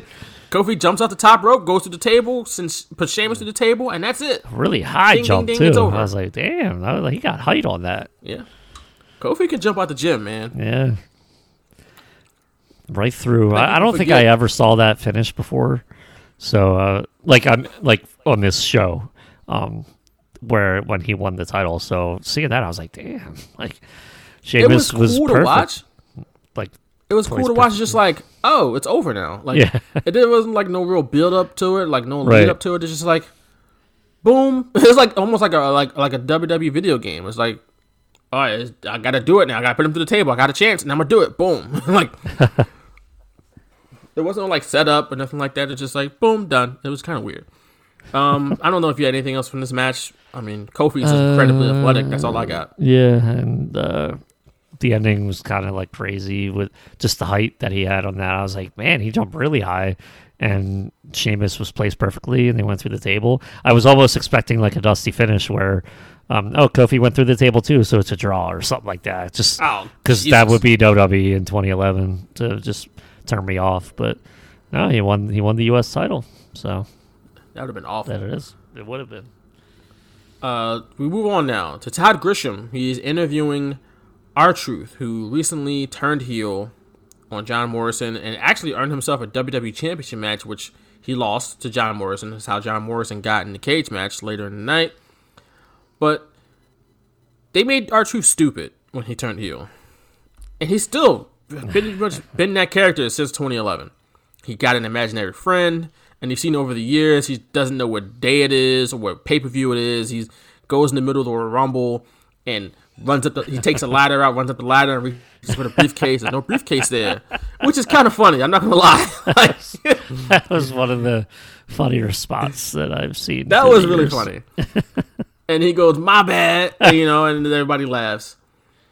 You know, but it was weird to put it to this point because he's supposed to be this villain you're supposed to take seriously as a as a dangerous person.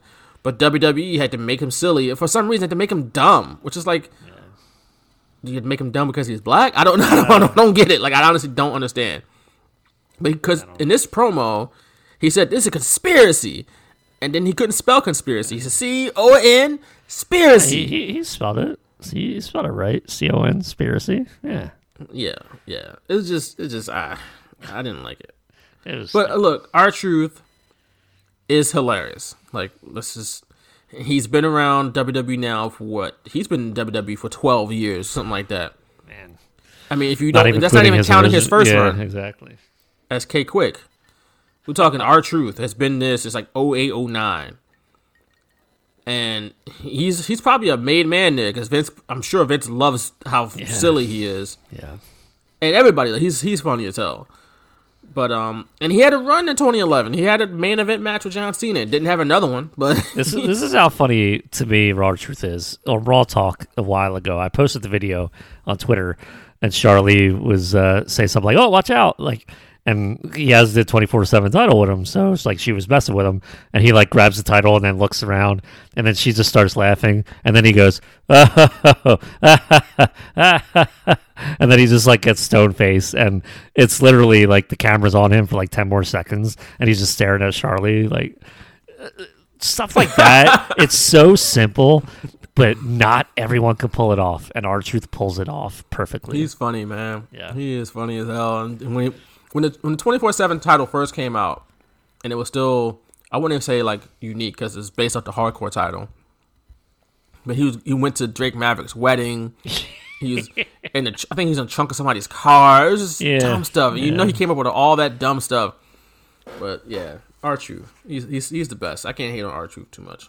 Not really hate on him at all, really. But it's just sometimes how they depict him yeah kinda pisses me I, off. I hey I, I see it and uh, it is you know just you wonder you know the motives behind what that or maybe it's stuff he comes up with but you can't assume that just based Like, off the track record of this company it's it, it, it gets me every time though. Like I can't like at least the, Yeah, the current the, yeah. the current stuff and the recent stuff has gotten me to fall on the floor laughing. Like the Royal Rumble spot when he climbed up the ladder and reached up and there's no briefcase there. That was funny as hell. but this for some reason this offended me more. I don't know. It's just because he was supposed to be taken seriously. right right that's probably Because he's a bad guy. it, yeah Like, he smoked a cigarette, you know, when he beat up John Morrison and all that. It's like, then you make him, you don't have to make him dumb. Like, you, you got to make him ignorant. I don't know. It's just, it, it wasn't played for laughs with me. It was played for, like, look at this idiot. Like, yeah I don't know. I didn't like it. But move on from that, and that weird promo, to the country whipping match. Jack Swagger and Michael Cole versus Jerry Lawler and Jim Ross. uh, I'll tell you Michael Cole was great No, don't. No, I won't let you. I won't allow you to say that. No. Uh, came you out get it bubble out. Say, wrap. say what you want to say. he bro, came 'cause I out like that kid in the Little Giants who came out in those pads wrapped around him it just reminded me of that it came out in the bubble wrap compare the kid from Little Giants with the snot bubble on his nose, who is a treasure, absolute treasure, to Michael Cole as a heel in 2011. He Nick, talked about covering Waco, the Yugoslavian Civil War. Uh, he's an award-winning journalist with bubble wrap, which is all all him. true. Actually, Yeah, you can't take that away from Michael Cole. and the fact that he's not going to be afraid of a couple of hicks with a cowboy hat and a fake crown. It's great. God, which is also true. Yeah, it's great. fake crown. I loved it. Not an actual king. Listen, man. Michael Cole, as a heel, and I guess it was in late 2010, early 2011, was the worst announcing in history. Some of the most unbearable stuff to hear on wrestling ever. And I'm sure it chased some viewers away. WWE probably thought this was hilarious. Look at Michael Cole. He's so goofy. He's in bubble wrap. Ha ha ha. It was an embarrassment, bro. Flat out. It was an embarrassment. And it's not like people, he was a heel and like people wanted to see him get his ass whipped, which is what you want. What? I just wanted to turn off the TV, bro. I hated it. I hated every second Listen, of it. it was, I agree. In 2011, I was not entertained by this type of stuff at all. So I was right there with you. Just not even finding it, it not even finding Michael Cole, like me wanting to see Michael Cole get his ass whooped. Like it wasn't even that strong. I was just like, all right, well, I'll just change the channel then. It's just uh, look. I'll, look. Let me say this about Michael Cole. He leaned all the way into it. He gave his absolute all. I mean, he didn't. He he. If there was like a chicken bone, he ate all the meat off the bone. He got the most out of it. I'll tell you that right now. like he got it all, bro. Like he left no food on that plate. He ate all of the food. When it comes to this character, he played it up to the nth degree, which is what he sh- should have done, honestly because he's never going to run like this ever again. but who the hell wants to see a heel play by play? The heel color commentator can be obnoxious and annoying enough. But at least they're the color commentator. The play-by-play is supposed to be the person of integrity, the person of that you trust. Yeah. You know what I'm saying? Well, that's why you have Josh Matthews, Josh Matthews there. No, they, they now you got two play by plays, and that's terrible. Josh Matthews wasn't like we said earlier, wasn't a strong enough presence to be that person. Maybe if Jim Ross is that guy, then you, you could say that, but not Josh Matthews. That was not it. But also, who benefited from this? What was the point of this? Really? From just Cole doing this or like this match? Yeah. Well, what what what good came out of Michael Cole being a heel on TV for like a year? it really was a And- long damn time. It was a long time. And then what good came out of it, even while it was happening? What this like this time when he was actually wrestling? Because I can tell you right now, the only person that probably came out of it when Cole was a heel that, that got propped up was the Miz, I guess, because he loved the Miz. yeah. And But hated other Daniel than that, Bryan. hated Daniel Bryan, right? he hated this guy. But for his WrestleMania match and his Extreme Rules match, I don't know if he had matches after this. Seeing just seeing Michael Cole in that orange, ugly orange singlet, this pale white skin in that singlet. Who benefited from this? Who got over? I'm telling you, it was probably just Vince messing with JR. That's probably what Trash. it comes down to. It's trash though. You did that. You pretty much did something that only made him. He he did something that only made him entertained. Oh, people Yeah. backstage. Oh, abs- I'm sure people backstage thought it was a riot because they know Michael Cole. They know the people involved. And it's just like, whoa, look at him go. But you put this out in front of millions of people every week. Do this backstage, bro. I don't want to see this. I don't come. I don't watch wrestling to see the announcers fight. I don't watch football to see Joe Buck fight Al Michaels, bro. Like, could you imagine Al Michaels and Joe Buck and shoulder pads in the helmet trying to tackle each other? That would be trash. Nobody would watch that. Uh, Or the- you put it on to Nickelodeon. I don't them- know. No, no, no, no, no. We're not doing that. or to hear them feud in any way. I don't watch things to hear announcers feud. I don't care. Call the thing and get out the way. like, but WWE, they just love making announcements a part of the story. And then they make Cole a heel. And he wrestled matches. Jack Swagger didn't get mm. over because of this. If anything, it hurt him dearly until he got with Zeb Colter and he became a he became a patriot, Yeah. Tech quote unquote. Oh yeah. oh, he definitely know? did. right? You know what I'm saying? Like he became a, a, a, a essentially a a militia member. like don't tread The- on me, bro. The- That's the, what he was saying. The insurrectionist. There you go. but that's what rescued Jack Swagger's career because that was actually controversial. That was over. That that Jack Swagger. But this Jack Swagger died on the vine after this. What was Jack Swagger doing until he got with Zeb Colter? Nothing. No. This This was, was Michael it Cole, for Jack. Swagger. This was it. I don't remember anything he did after twenty this point of his career until he got with Zeb Colter. What the hell? this was pointless. I hated every second of it. and you wonder why their ratings have dropped steadily over the years. Mm. And I know people are going to use the excuse, oh, but streaming.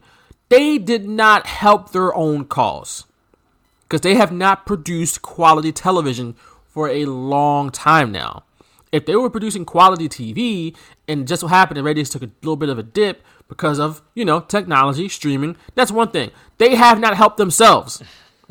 Putting Michael Cole in an orange singlet and wrestling and talking over the microphone, being obnoxious and, and just be, oh, who wants to hear that for two or three hours? No, I'm not watching this anymore. And some people never came back. like, Yeah. And they probably won't, sh- even if the creative juices go get flowing again. They probably won't come back. no. And you did this. You did this, WWE. You made this decision. They, they literally. I, I think. I don't want to say they did it on purpose, but like they want, and that's what people think. Like they think wrestling, they think WWE. So it doesn't matter how many viewers they have every week. In the grand scheme of things, as long as people think WWE when they think wrestling, maybe that's enough for them. and it's going to be enough for a long time. That's how they're going to get their TV deals. I will say the one thing they produce better than anything are their documentaries, and they're not even on TV. they're on the WWE network. It's like the, the best think. things they produce. That's you're 100 percent correct. I'll give WWE credit for that. Their documentaries are generally very good. I wasn't even trying to like give them credit. I'm just saying it's kind of bad that those are the best things they produce because Yeah. why the hell can't I know week to week TV is probably tough, but that's why you hire those people and hopefully you have two teams and not just one team. But you know, I don't run the company, so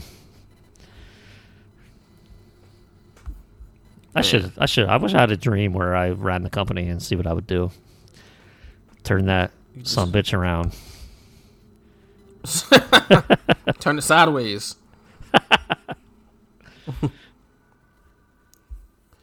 what a time, bro. It was awful. Yeah. Yeah. It was awful. And every every step of the way it was awful, this stuff. What I hated the most nothing about uh, there- there's nothing redeeming out of this. nothing. if we're focused on this specific match, the thing I hated the most was lit- literally Lawler and JR just trying to hit Michael Cole with the strap while he has the bubble wrap on and looking confused that I wasn't doing anything. Absolutely an insult and a slap to the face. Bro. They were literally looking at each other confused that their straps were not hurting Michael Cole, who was wearing bubble wrap.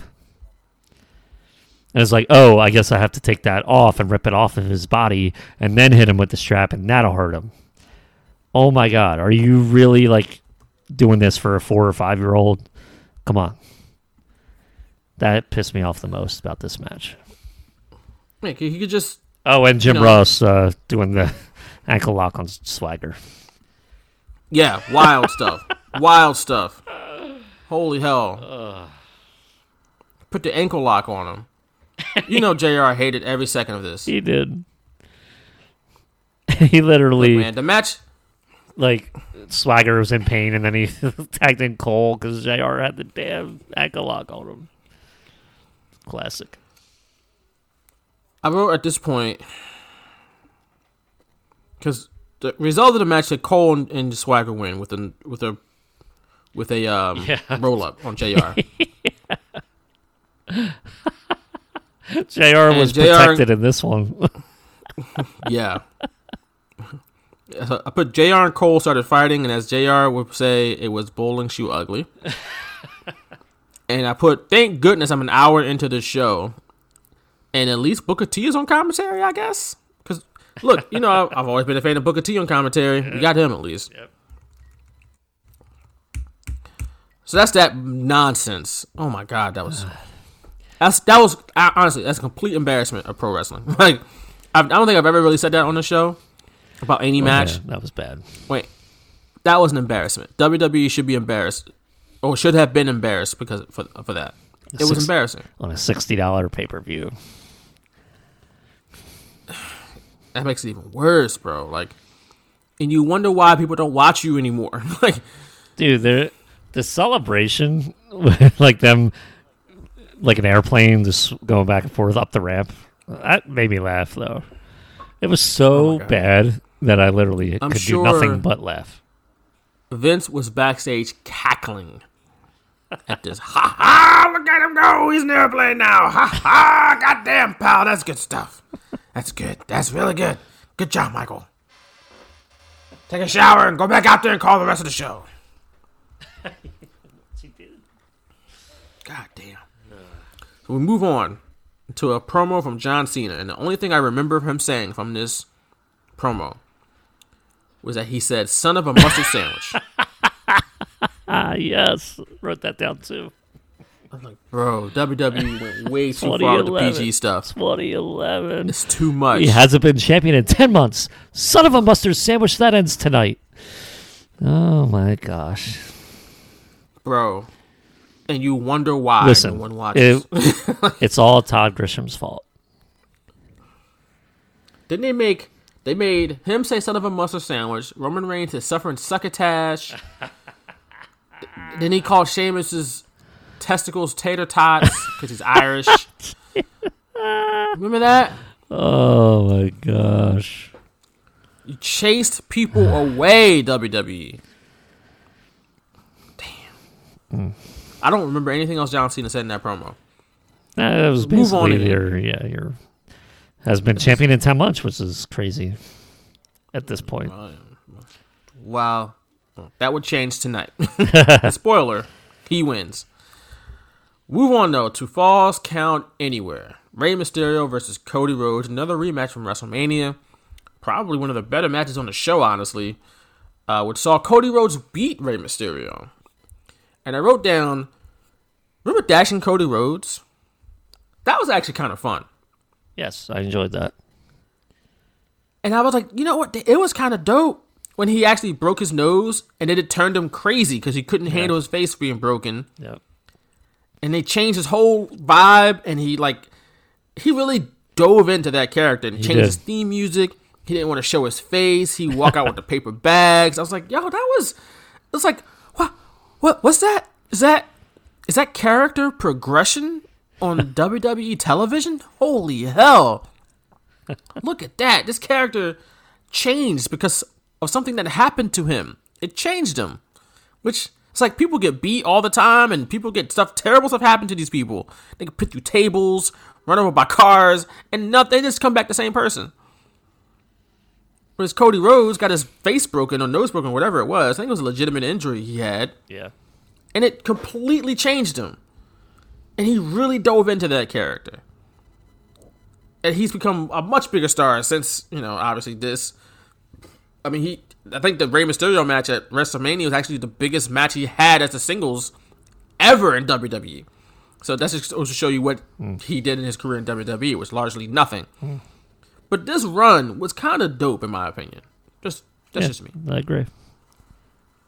and it's it's not it's not just like it's just mainly because WWE was is has been and it still is just no creativity at all. this was like the most creative thing they were doing at that point, and I liked it. It was kind of reminded me of like Harvey Dent, Two Face kind of thing. You know, you had the life whole life going for him, and then something tragic happens to him, and he turns into a villain.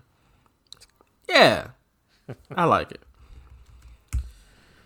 So this match falls count anywhere, so naturally they fight outside of the ring. They go into the concourse. They do some actually some cool stuff uh, in the concourse with Rey Mysterio.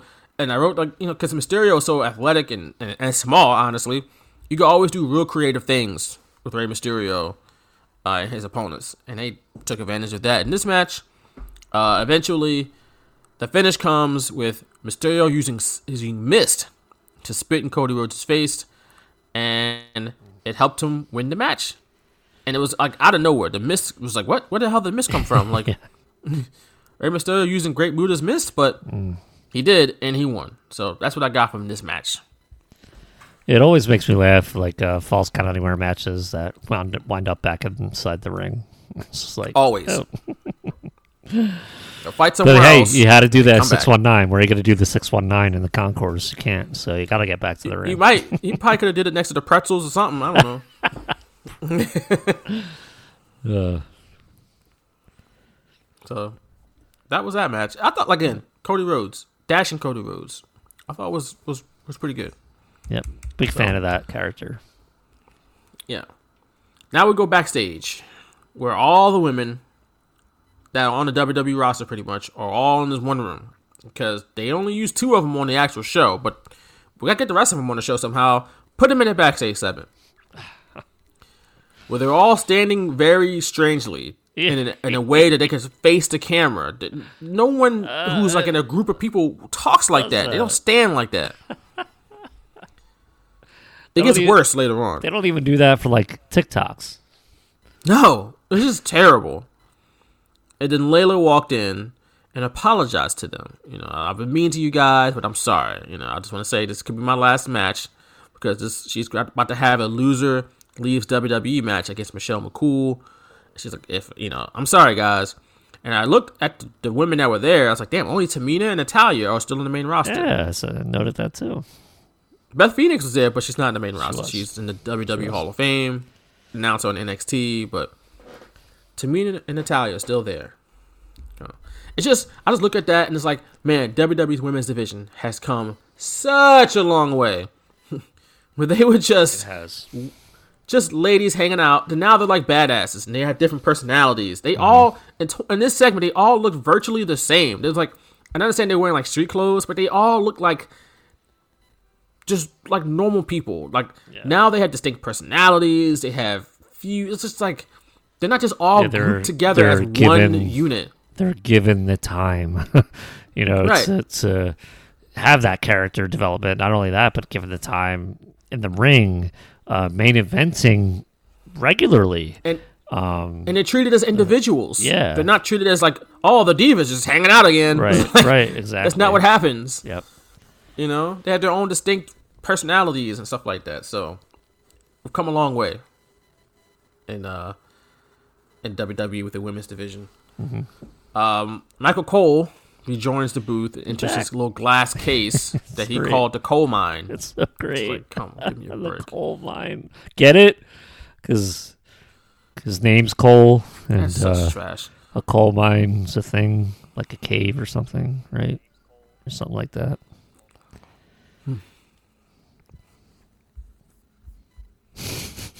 Trash. Did I thought he had a bodyguard? Did he have Trash. a bodyguard at this point? Was it Swagger that would like stand outside of his thing or no? I don't I remember. I, was thought he Swagger, had bro. somebody. That's all I got. Maybe I'm thinking of That's all Doctor Death and Jim Ross when Jim Ross had his own thing, like years and Yeah, years that was prior to funny. this. When he built the announce table right in front of the other one. that was so stupid. That was funny. That didn't last too long neither. But now we move on to the loser leaves WWE match. Michelle McCool versus Layla El. I wrote down Layla El was an absolute baddie. Man, she was fine. And I'm not saying that Michelle McCool wasn't. I know guys, white guys particularly, love the skinny blonde woman, but don't get me wrong. Especially in WWE, they love the skinny blonde woman. But Layla was the one for me. If you're gonna give me between the two, Hey, listen, saying. listen, I'm with you. I, I ain't got no heat. I ain't got no heat with Taker. No, I ain't got no heat with him neither. but I'm not surprised that the guy who supports the Blue Lives Matter flags and Undertaker got himself a skinny, blonde white Like- woman who was all about religion. You see all the crosses she had on Same, uh, same type of person Sarah was, right? That's you got I don't Sarah know. I don't remember what. Sarah looked like. Yeah, I remember Well, she was white. She had white, uh, blonde she was white. right? Yeah. But no, One Layla also Go ahead. big fan. Yes, Layla, big fan, big fan. Uh, They're both talented. I'm not going to take anything away from them. They're both very talented. But one thing I noticed about the announcing of the match was that they only refer to Michelle McCool and Layla as divas. They never refer to them as women or wrestlers, Nope. just divas. And they said it like 70 times, Yep, and it that- pissed me off. That big WWE branding. God, I hated They're hated it. divas. They're women too, bro. They're not just divas. Mm. So They're and also- here's so Go ten ahead. years ago, I put myself in my mind ten years ago. I didn't understand the negative connotation that word had. Obviously, I didn't. I really put two and two together when people will talk about like athletes and pro sports, where they'd be like, "Oh, he's such a diva," knowing like, okay, that doesn't sound like a positive, so it must be negative. Then I kind of like understood what diva exactly diva meant. So in this time frame, it was before I kind of got kn- knowledge of what that term means and you know the world and not in the WWE universe. So I was like, oh, like diva, classy. I, I, they're trying to classy up Which- the women. But like that's that's head. what it could mean. That's what it could be. Yeah, mean. that's you- probably you what they refer to wanted a diva it. as like a top, like a like a top flight singer, Right. A popular a popular singer, a pop star, something like that. And that could have that term, but it also there is a negative connotation to it at the same Yeah. time. Who's somebody who's self important or temperamental or something like that, and it's usually reserved for women. Now, people use it like you said in sports in a negative way when it comes to male athletes because essentially they're not just calling him a diva they're calling him a, he's acting like a woman like that's what they're saying Yeah. and that's not right but when you, you instead of saying a woman you say a diva because it's like oh he's just thinking about himself and he's all self-important Mm. but it's, it's typically used in a negative connotation specifically for women and and that's not right. Let's just make that clear. But WWE just didn't care. They just No. like diva. It's Yeah. like, bro, that's that also has negative connotation. Like, you don't want people on your roster to be known as divas. Nope. And Like- they did it. They kept it so long. like I'm thinking about it, and maybe it, eh, maybe it just felt long, but it was what, like five more years of that. time. Five years. Yeah. That's a long time. They didn't stop until 2016, 2015 Yeah, 2016 WrestleMania is when they went back. when they got the rid of the Divas the Championship. Yeah. So So when that I whole mean- women's uh, revolution started in 2015, it was they were still like divas. It was still the divas Yeah. title. It was still like that marketing was still there until the WrestleMania. It's crazy. and they they started it in like 2008, 2009 maybe, Yeah. I think. well, so it started with like, the Raw Diva search, right? It's kind of like Oh yeah, you're right. So even started, before yeah. that, even before that, you're 100 percent correct. So you're talking about a good decade that they were doing that, and it was like, what the hell? They're women. They are wrestlers. They are superstars. It doesn't even have to be a gender role to it. You call the men superstars, call the women superstars, Mm-hmm. or just call them wrestlers. it- It's funny. My, my, my, I was watching SmackDown, and and this past Friday, and they talk about Dominik Mysterio, and he just became a WWE superstar. It's like congratulations. It's like he just got signed. He's a superstar. I was like, that's what they call every wrestler. It's like uh, that's a little loose. That term is used loosely. I was like, yeah, but WWE wants all their people to be known as superstars. It makes them feel special. It's like, but doesn't it take away the meaning? I was like, yeah, because not everybody in football gets called a superstar. I was like, I know, like that's that's you're 100 percent correct. Yep. You're right. So, but even still, if you're gonna call the men superstars, call the women superstars. Why they gotta be divas? Like, it doesn't. It just. It never made sense. I never liked it, and they said it all the time. Like I said, they never referred to them as women. like they were Yeah, they- they always divas. They still separate that in Impact too. They still call their women knockouts. Uh, they don't say like women's division or anything like that. It's like the that's- knockouts that's division. stupid. So Which another thing they try to copy from WWE, we got the knockouts, which is. Honestly, I wonder if you know they started that first. I'm not think so. I think- entirely I think. WWE started that. I think WWE started with divas. started divas before I knockouts so. and TNA. I'm not sure how but- that that might go back. That might go back to the early 2000s yeah, even. Like yeah, it might. it might. Because I, I remember, I think it was Gail Kim when she went to TNA. I think uh, maybe I'm getting my timelines mixed up, but like the first time she went there, I think that was like the knockouts division. So it might have been like around Yeah. the same time. It's just just call them women's wrestlers, bro. That's what they are. Like it's Simple. fine. really simple. You know. you don't have to brand them like there's some different type of species. Like they're women's wrestlers. It's fine. Women's champion. That's what they are. Like it's it's okay. Like we don't have to separate them. Like they're different. I mean, yeah, they're different. You know, gender wise, but that's it. Like they're wrestlers. And it's like I just I just hate. I, like I said, they said it all the time in this in this match.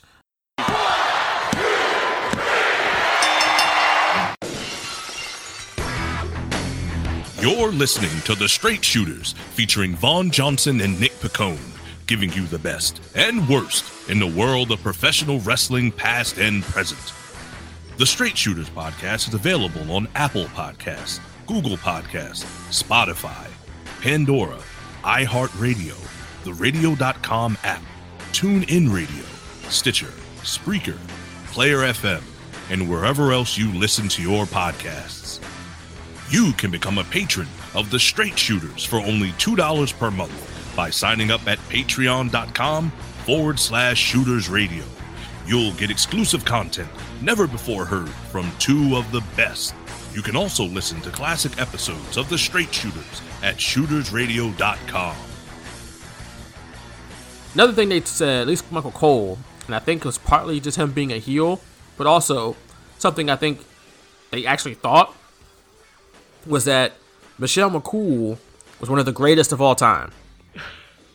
And I put ha ha ha ha ha in my in my notes.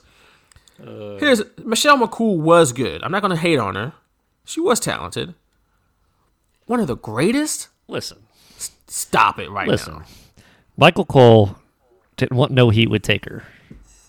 Fair. That's going to be my go-to for everything when it comes to that.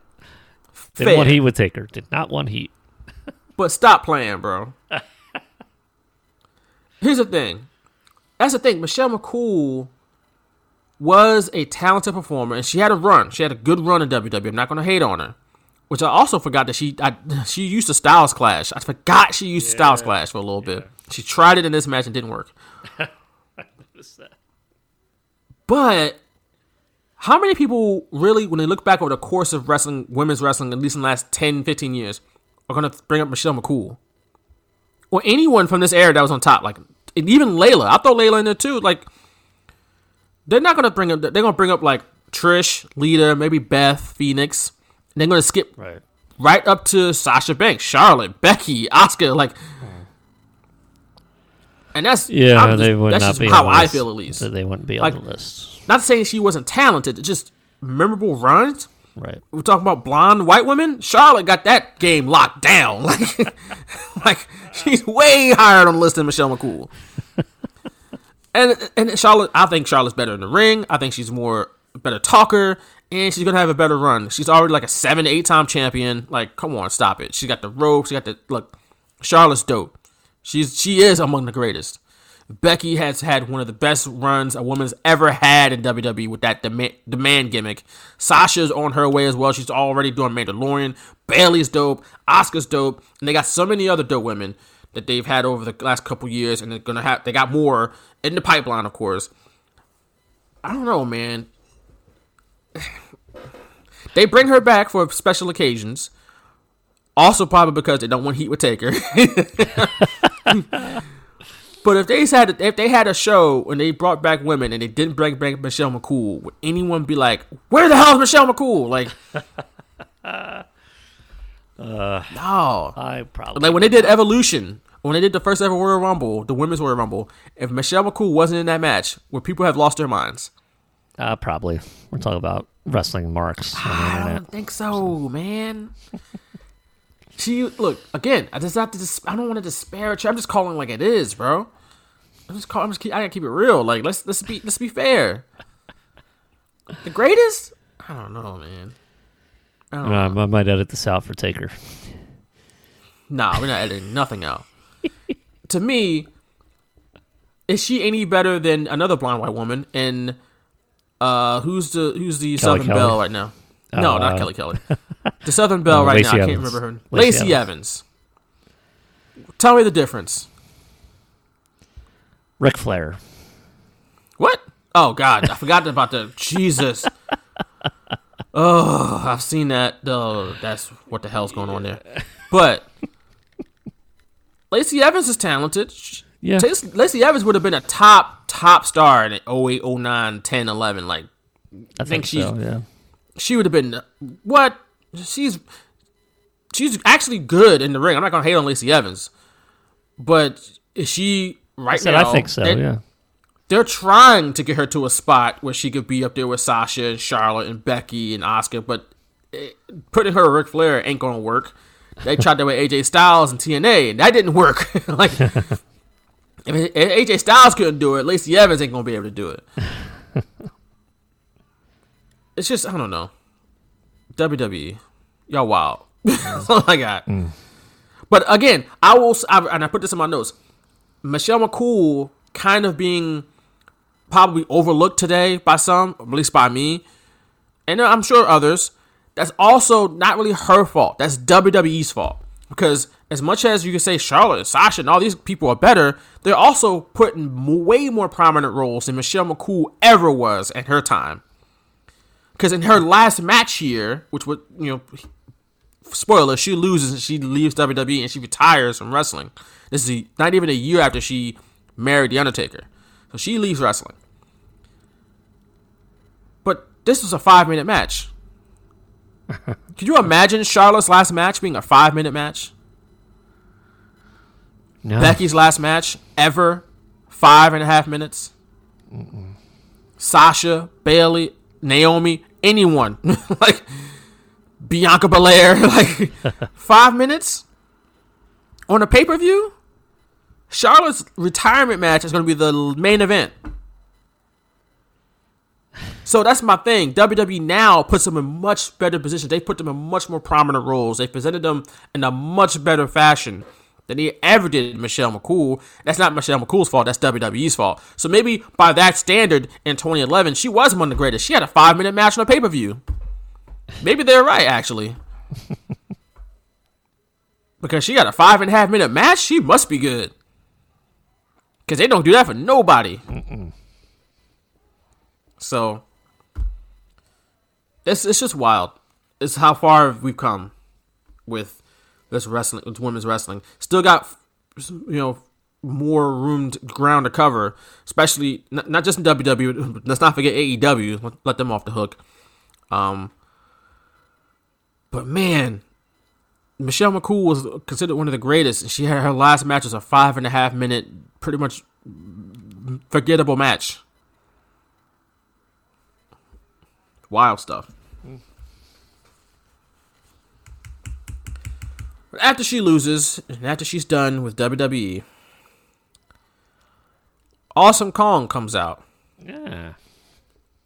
In WWE, she was known as Karma with an H. 'cause You couldn't just call her Karma just normal spelling. They had to mess it up somehow in WWE. I don't know. I kind of dug it.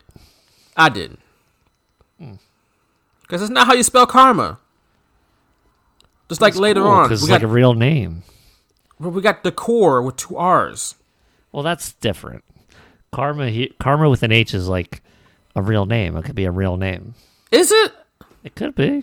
I'm sure someone out there is named Karma. Ah, with an H? Yeah, K H? yeah. I guess. But she came out and she hit Michelle McCool with the implant buster. That was this was her debut on TV. She- They had run vignettes, and this is her first uh, appearance at WWE TV. She obviously was an Impact and had a great run in Impact, and you know, big, and she towered over all the other women, and she was going to be that intimidating force. I don't know. She would look weird with the Divas Championship, but she was going to be that intimidating force in the, in the women's division for someone to eventually topple at some point. But she was they were priming her for a run, and then she became pregnant, so she had to go off TV, and then she she got released after only having one match, which was the And I- 2012 Royal Rumble. I'm so mad at that because I thought the way they wrote her off when she was pregnant was like kind of awesome. Do you remember? Didn't she just cry on TV? Yeah, like she? And- she came out and looked like she was gonna kill so, some of the women out there. There was like multiple women out there, and then she just like fell down to her knees and started crying her eyes out. And then they went to like a commercial or something. that was weird. I mean, like I yes, it was, but I was like, wow, that like it made me feel bad for her first of all, but then like I wanted them to follow up on that, you know, see what they would do with her. Then they, you know, did nothing. God knows they were Well, writing they- her off, but when she came back, like if they would feed off that, but they never did. And They never did. They released her before she could come back. They just, I guess, I don't know why. I'm not vividly, I don't vividly remember why exactly they did. I just I don't just what either. happened. It I- might just been like the spring cleaning cuts they always did. Yeah, maybe. just BS. But I, I'm with you. I really wish she got a run because as much as we talk about the women not getting a chance really in that in that time, which is wild to think about. Remember that hashtag Give Divas a Chance? That was only five six years ago. Yeah. like that wasn't that long ago. Just like we talk about civil rights. That was only that wasn't that long ago. like people act like it was ancient history. It's not. Um, but same thing with the Give Divas a Chance thing. That wasn't that long ago. And but I think if Karma was a prominent player in that division, they probably would have. At least it would have been. I'll give it this much. At least it would have been a different flavor in that division because they all the women were these. And look, it's not a bad thing. They were all beautiful. They had the long extensions in the hair, and they all like models who wrestled. But she was a badass. like Yeah. She was the antithesis of what the divas were, which was what the the division needed really bad, and it didn't work out that way. Mm-hmm. So I think it was unfortunate, not only for Karma because she had a child, so that's fortunate. That's a blessing, obviously. It's unfortunate that that, that they never, there was never any follow up with that though. That's the unfortunate part. I think it was unfortunate for both involved because Karma lost a job, and WWE they needed her. Yeah, I guess they didn't feel like they needed her that bad, but in hindsight, they did need her. It's like maybe they felt after a while they're like, you know what, we don't want that division to go that way, so we're gonna stick with what we've had for ten years. Right, and they then they launched a reality road. show, and it took off. Like, yeah, yeah. you know, Total Divas and all that. Yeah, so, so yeah, I, I agree with you. I, I wish they had done, you know, something more could have come out of that run with uh with Kong, but it's unfortunate. And W, that's WWE's loss, in my opinion, because they could have used her. She was super talented. Like her matches with Gail Kim, and like you mentioned, Gail Kim, her matches with Gail Kim were dope in, in Impact. They were dope.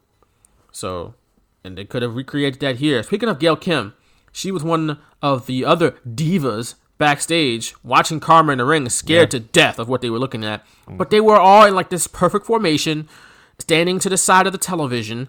But Alicia Fox, I'm pretty sure she was standing behind the TV, bro. Like, I'm pretty sure she was standing in a position where she could not see the TV.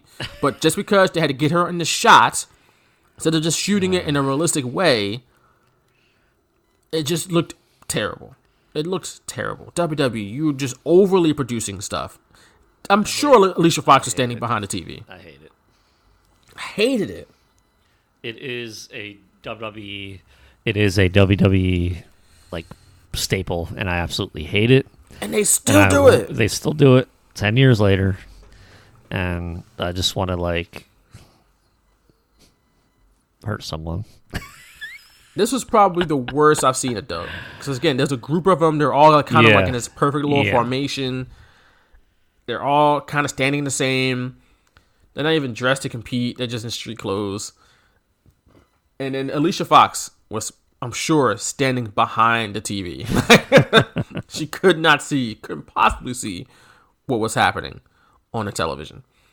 Moving on, though, we see Del Rio, Alberto Del Rio, hanging out with Ricardo Rodriguez, which was a dope pairing at this point. And then we get the match, the ladder match for the World Heavyweight Championship. Alberto Del Rio, the vacant World Heavyweight Championship, I should say.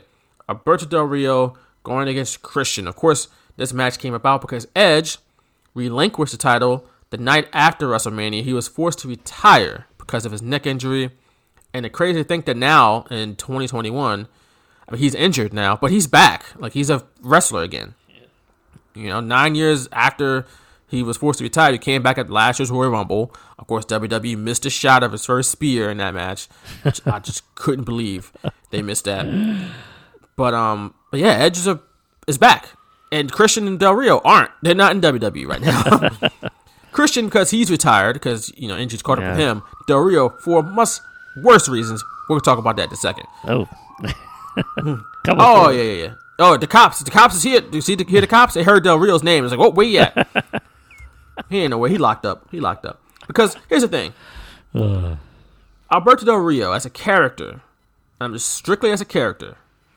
In 2011, 2010, 2011, I thought was awesome. The cars, the music, the announce, the ring announcer, the pyro, charisma. the charisma He had charisma. the suits. You know what I'm saying? Like it was, I, it was money. It was money, and I'm not. That's that's that's a, uh, you know, no pun intended. It was money. He's a Mexican aristocrat, the nephew of Mil Mascaras. They they put him on the poster of Money in the Bank. I think it was 2011 or 2012 or whatever it was. It was money. I think he won Money in the Bank in 2011. Actually, he won the Royal Rumble in 2011. Didn't win the mm-hmm. title, but he won the Royal Rumble. And then system, slowly but surely, they took away everything that made him special. Mm-hmm. They just ruined it with the. They took away the cars. Then they took away Rod, Ricardo Rodriguez, and he just was just regular old Alberto, just out there. And then he left, and he came back, and all that. So that was a character, and I was like, man. At one point in my life, I was like, man, I feel bad for Del Rio. They could have did way more with him. Then I realized who he was in real life. I was like, oh, no longer feel bad because he's a monster. Like, Yeah. you know so and if you're not aware uh del rio is a pretty much an abuser and a sexual deviant to his significant others and he's been this way for a long time um to Paige specifically and we, we, you know we all know about the stuff that they got into publicly and stuff like that with different incidents that they had. And it's like as soon as they got together i remember thinking like man this don't look this don't this looks like trouble. Because he was like damn near twice her age when they got together. Uh, I was like, oh, that's a, that's a pairing. And then you hear about all the stuff they was going through together, and then you hear the accusations like he was very abusive to Paige, and then she's come out and said it, and and you know I know some people say, well, it's only allegations, like they with Joey Ryan, it's only allegations. He didn't commit a crime technically. It's like get out of here, like she's not lying on this dude. This stuff happened. She said that he would abuse her for hours, right? Hmm. So those were technically, though, if you go by the letter of the law, just allegations. But it happened. He's he's a terrible person. Then in May of this year, he gets arrested. Hmm. May 9th, 2020. He got arrested for sexually assaulting and abusing his girlfriend, a different girlfriend, not Paige. Paige is long gone from Del Rio, fortunately for her. And sorry for what happened to you, Paige, because that was a terrible experience that no one should have to go through. Um, so thank you for sharing your story and you know and, and bringing that to light because no one knew how much of a terrible person he, Del Rio was. So he gets arrested in San Antonio, and then on October, he gets indicted by a grand jury on one count of aggravated kidnapping and four counts of sexual assault. Not good. So apparently, he tied down his girlfriend with boxing hand wraps and sexually assaulted her for hours. How trash is that? How could- Same stuff that Paige said do that he did. Terrible, bro. Unreal. Same stuff that Paige said he did to her, he was doing to another woman. This is after he would get caught. I think he had like cocaine possession, something like that, and there's all this other stuff that was happening with him. Just numerous things, and then this stuff comes out. And apparently, in Texas, if he gets if he's deemed guilty, if he gets a guilty verdict for the kidnapping kidnapping charge, he could get anywhere from five to ninety nine years in prison. So he's in deep, deep doo doo, yeah. and rightfully so. Doesn't seem like he's going to change. No, he's he's probably going to jail. Yeah. I don't we don't know for how long. Again, could be from anywhere from five to ninety nine years, but he's going to jail. Go straight to jail. Terrible, awful stuff. For hours? What the hell kind of sick person are you? So good for Paige though from getting away from that before it got too too crazy, I guess. Mm. But but the match itself, the match itself, Michael Cole spent damn near the whole match putting himself over, which just just Uh, pissed world me title off match. so much. World title match. World title match. I might let it slide if it's a color commentator, but I'm not letting it slide if it's a play-by-play. That's literally not your job. I, I put WWE's announcing isn't great today, but it will never ever be worse than this time. Period. It's just terrible. Awful. Booker T. Oh, go ahead. I, No, I was gonna say I agree with that. You know, people complain about the commentating now, and it is bad, you know, at times. But that's part of the reason why I was on my sabbatical ten years ago, where I just could not stand the insults, and then I just kind of learned to deal with it. But when you're insulting my intelligence for as long as you've been insulting my intelligence, I'm just gonna t- tune you out, and that's what I did here. Yeah. It's brutal. It's so brutal. Booker T, though, he was a good announcer. He's always been a good announcer. He made an interesting point during this match. And that ladder matches have to be some of the most dangerous matches in wrestling. And when you think about it, I think he's right. Because those ladders necessarily aren't, aren't they're not necessarily the heaviest ladders in the world. You know, you can get bigger, heavier ladders at Home Depot. But them suckers still hurt. And they'll cut you, as we'll see later on in this match. But people fall on them and they hurt. And then they, and because it is a ladder match, people are falling off of them. like that's just part of a ladder match. Those bumps hurt. And if they hit you, if one of those ladders hit you the wrong way, that can mess everything up. Just ask Joey Yeah, Mercury. it was uh, what was it, 2013 Money in the Bank? I think Sheamus actually got hurt, uh, taking a bump on Yeah. the ladder, and uh, you know, it was That's in Philly. out, and I rem- uh, Something yeah, I remember being there in person, and I remember uh, seeing that spot from where I was sitting, and then going back and watching it. Uh, you know, after reading Sheamus was hurt during a spot, or I believe it was Sheamus. And uh, that he was he would miss time, and I went back and watched it. and I was like, "Damn!" You know, like he was just doing a move on it. You know, it it was crazy. Like anytime at any point a spot can go wrong, especially during a ladder match.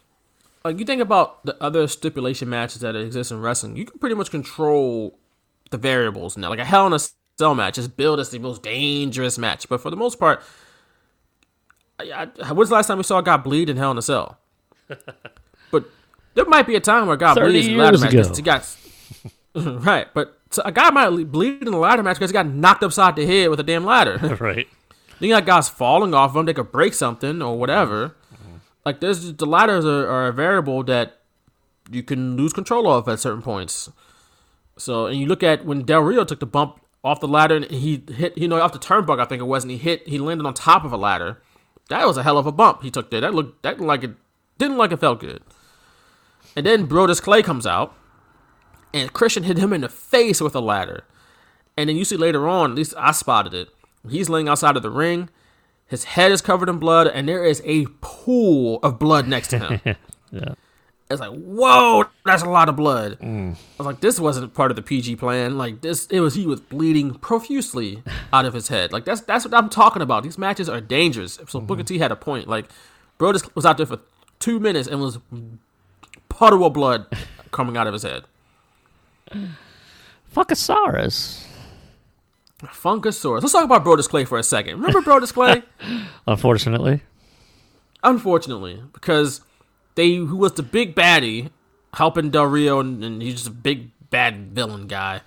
And then he went away for a while, and it was like, "Whoa, wh- when's he gonna come back?" And then he came back, and he was the Funkasaurus with Naomi and Cameron, which good for Naomi Yeah. and Cameron for finally getting on the main roster. Yeah. Naomi is still dope to this day, but wow, was that terrible!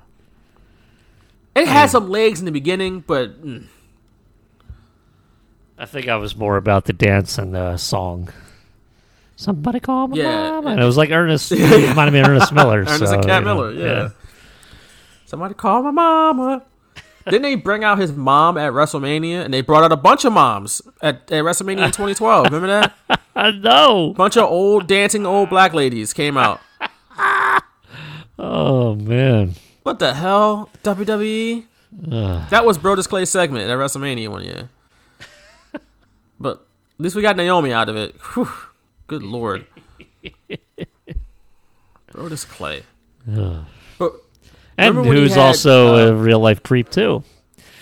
Yes, I was gonna get to that in a second. Okay. But remember when he teamed up with Matt Bloom, who became Sweet Tea. Remember that? Oh, man. Yeah, well, th- this was after his Lord Tensai days, huh? Yes, that's why he was called Sweet Tea because he was Tensai. Because he wrestled in Japan with Karl Anderson for like a year or two. Oh, It's like, okay, now you Japanese. like you wrestled in Japan? Oh yeah, you Japanese now. And he had that stuff like Hakushi had on him. Uh, Right. He had all always came off his face during the match. yeah. Just because he wrestled in Japan doesn't mean he's Japanese. He's still white. Lord Tensai. What? LT. Man, good for Matt Bloom for somehow shedding that and running and start running NXT. I'm glad he I'm glad he found a spot because man, that could have been the end of his that could have been the end of his legacy in wrestling. Maybe, maybe that was the deal. It was like, hey, you do Lord Tensai, you'll be able to run our developmental brand.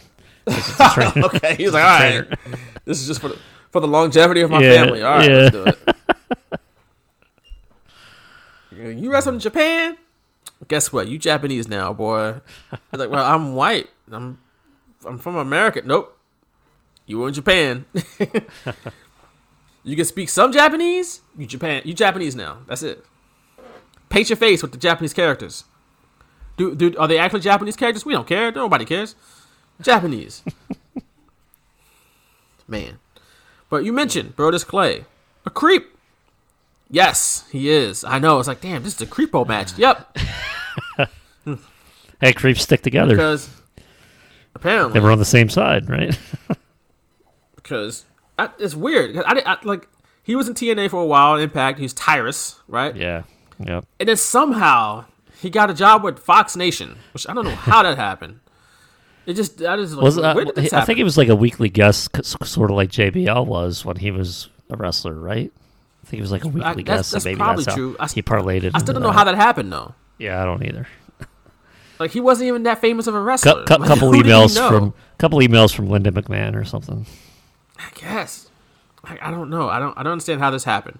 But then he becomes a host on Fox Nation alongside Britt McHenry, who has her own stuff with her too, because she was with ESPN and cussed out the parking lot attendant mm.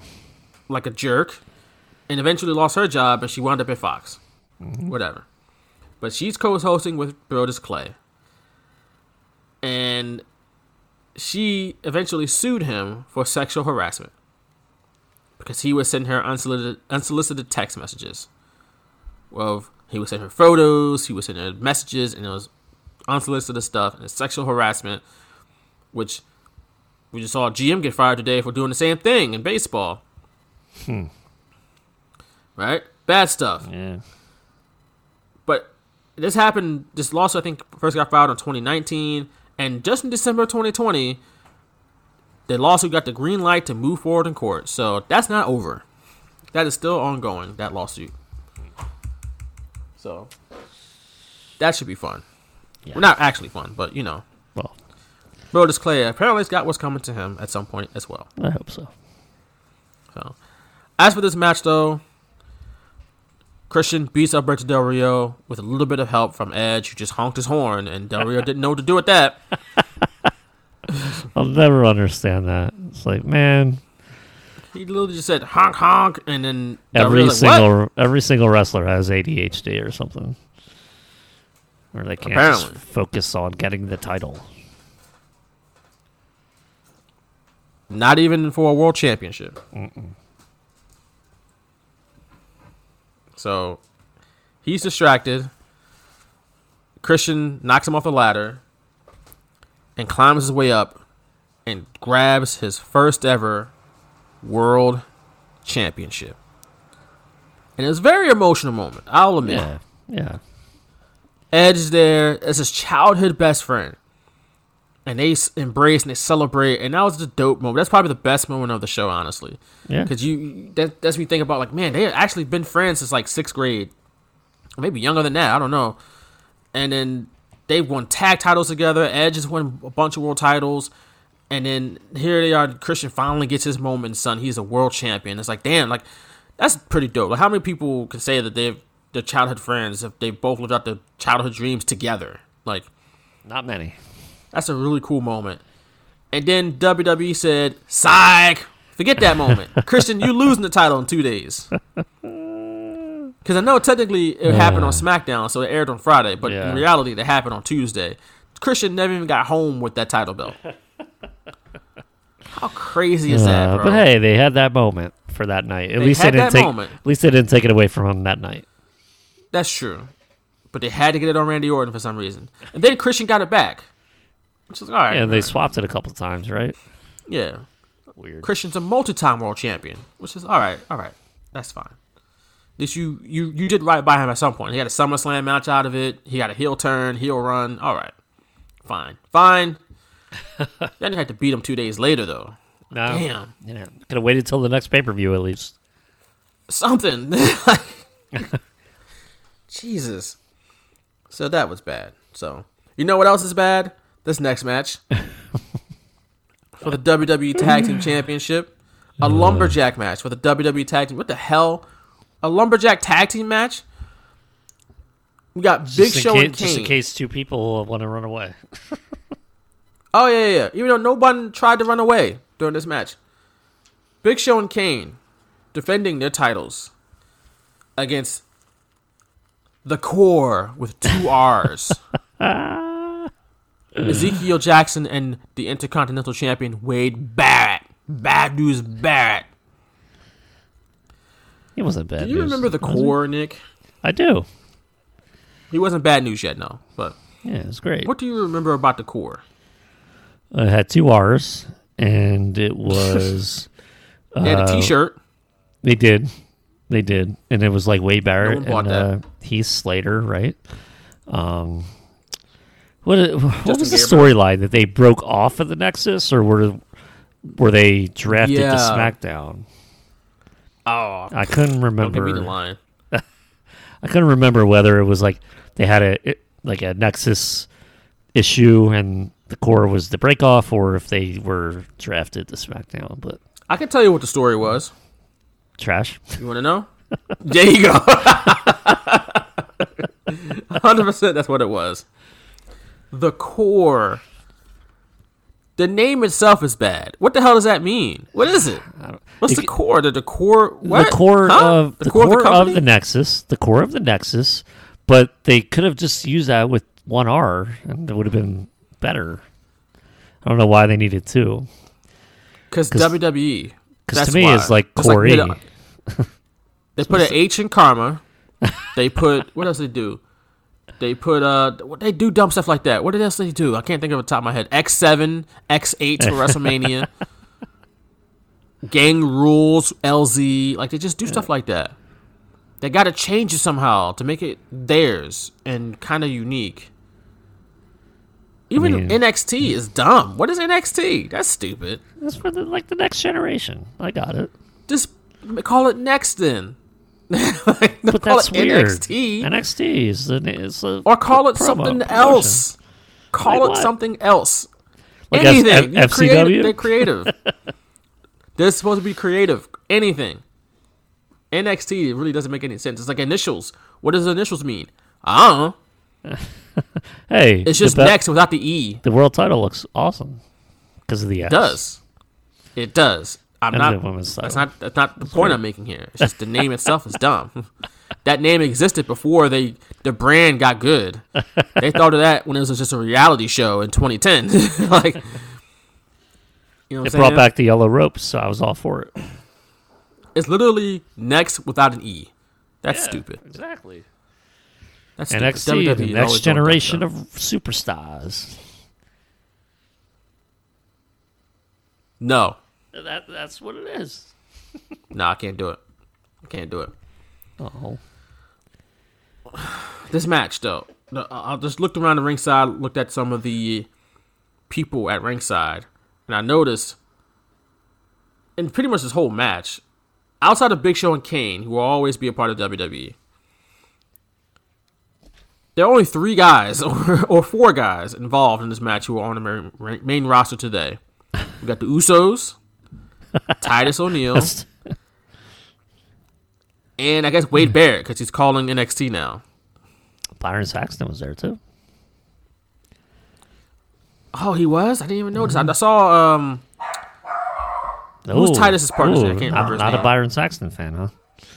I forgot that Byron Saxton was a wrestler. No, not you, your dog. Honestly, no, no, no. My dog. No, my dog is not a fan of anyone. That's not my girlfriend. He's So according to Doesn't like Wikipedia, this is this is the list. Uh, Johnny Curtis, that was Fandango, wasn't it? yes, So he's, still there. Okay, Yep, take that back. He's This there. is this is the list that's on Wikipedia. Santino, Primo, Okay. but they're not there. So Titus, yeah. nope.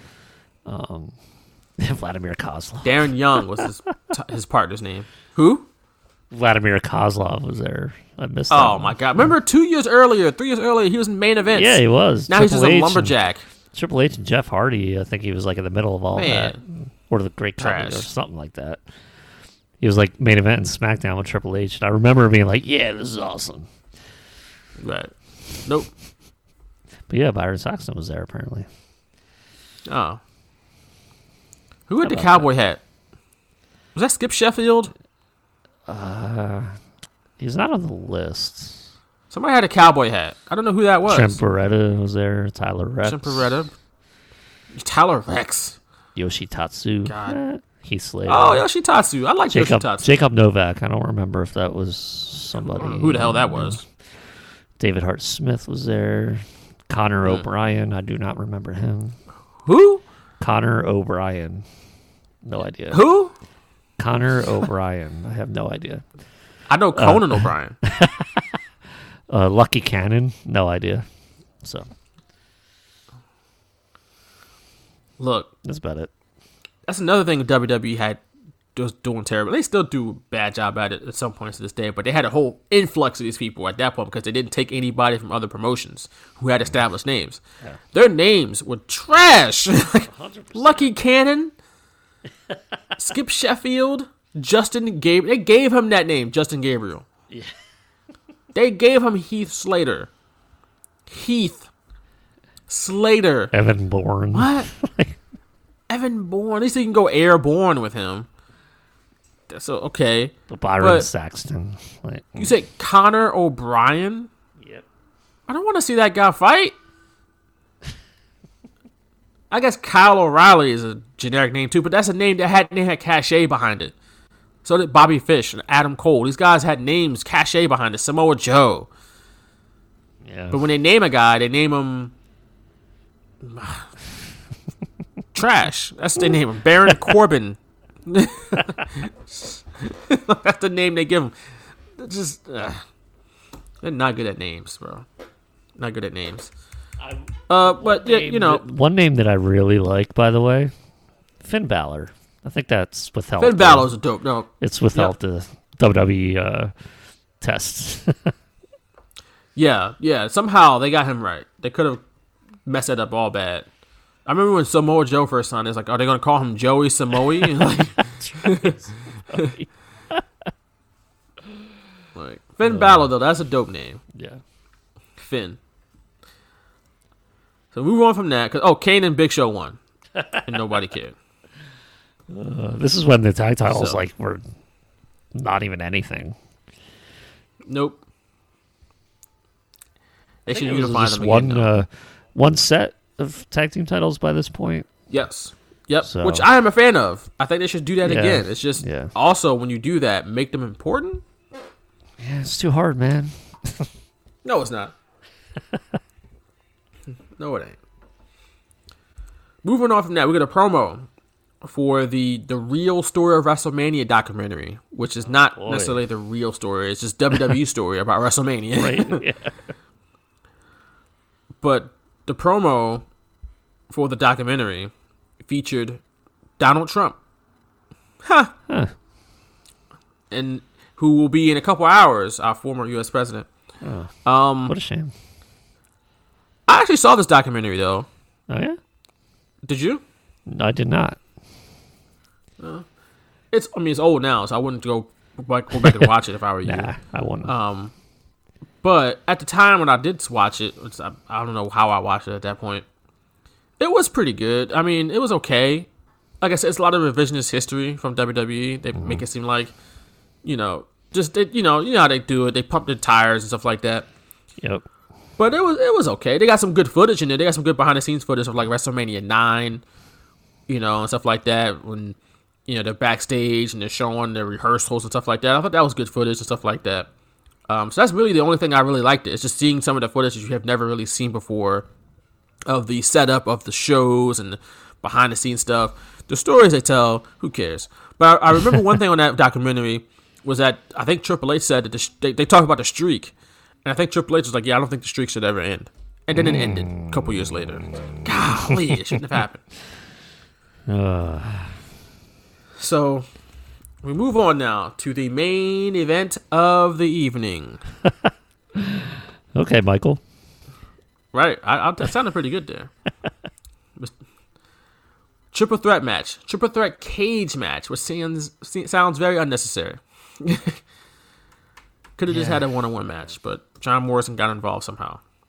We got John Morrison, The Miz, and John Cena with all the rules in play pin, submission, and escape. And now we've talked about it on the podcast before, but the escape rule is trash. It needs to go. It sucks. Pin or submit, that's it. It's a cage match. Why are people running away from each other? Yeah. Cena running away from somebody just trying to escape. That's lame, man. It's lame. It's super lame. One thing I noticed though, John Cena made his entrance.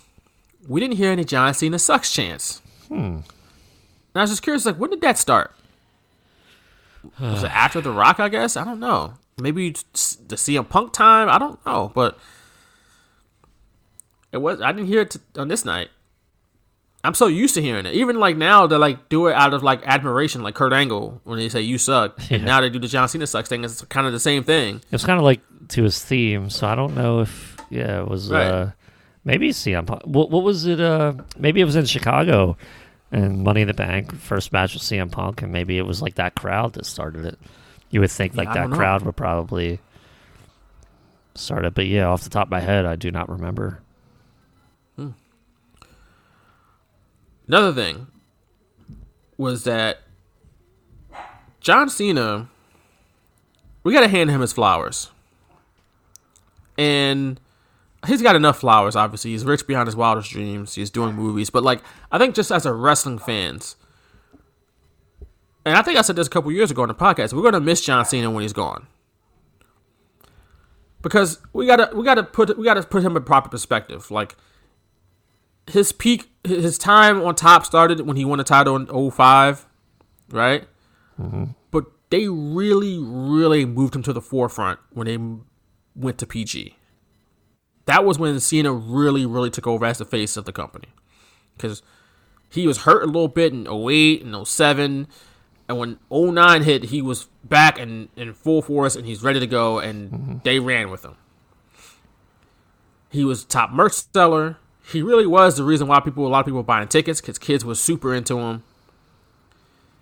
And that's not an easy, um, you know, cross to bear, like being the top guy. Now the problem was he was the top guy for a long time. that's what the issue that people ran into. Yeah. Because Hogan, he was on top for a while, and even he got a little stale with the fans at the end. Austin, his time on top got taken away from him. The Rock went to Hollywood.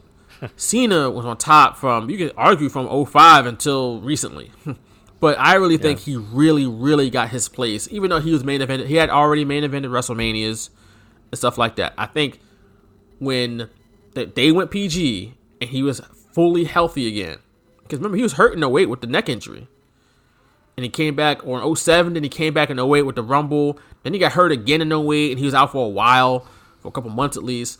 But in 09 he was healthy and they went they were in pg and they it's like here's the keys to the kingdom. Yeah. and it was like a perfect marriage with him. He changed his gear. He, it wasn't the chain gang anymore. It was the c nation it wasn't the fu it was the attitude adjustment he started wearing the brighter shirts he had the orange one and he had the the red one tonight, and he had the purple one at a certain point. I think 2010.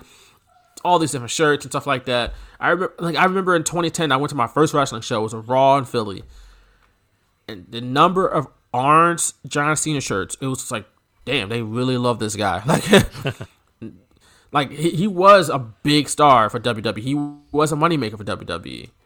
All right. Again, the problem was he was on top for too long. And then when they tried to kind of replace him with a guy, no one's really accepting of that guy, and that was Roman Reigns. Until honestly, recently. Right? but Cena, yeah, the thing about go ahead. Uh, yeah, I, I still, it's hard for me to look past. Like I, I think maybe they were gonna try with Daniel Bryan, but he just couldn't stay healthy. Yeah, and then That's once- true, yeah. I Once can't I he can't came skip back, over Daniel Bryan. once he came back, won the Intercontinental title, and got hurt again. I think Yeah. that's finally when they were like, nah, like he can't be the guy, which is why What, th- when Brian was retired. cleared, yeah, then when he came back from retirement, which is why I don't think he was put right in the main event to be, with. He eventually became champion again, which is just crazy to think about. But a lot of people think you know WWE did Daniel Bryan dirty. And that's probably the one. I'm not going to defend WWE like at all, but that's probably the one case where I'll say their decision making uh, didn't seem suspect, just based off Daniel Bryan's health at that point. Uh, he just couldn't replace John Cena. It was, you know, that was Right. it.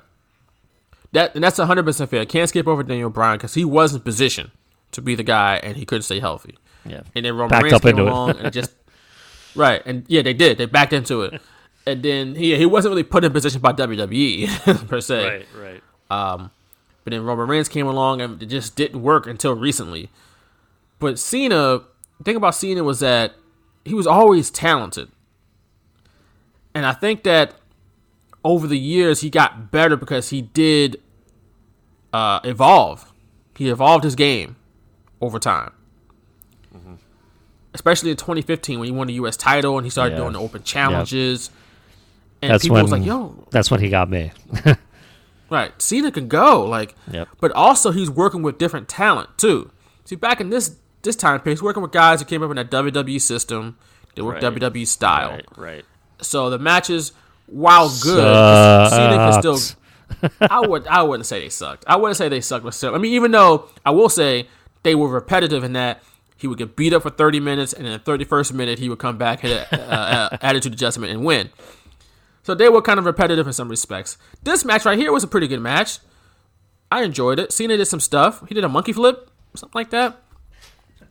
But then over time, as WWE started getting new talent, you know, Sami Zayn, AJ Styles, uh, Finn Balor, those guys like that, Seth Rollins even, and Roman Reigns, and guys like that, he changed his style a little bit to adapt to these guys, and his matches only went, got better. The match he had with AJ Styles, the two matches he had with AJ Styles at SummerSlam and the Royal Rumble, fantastic.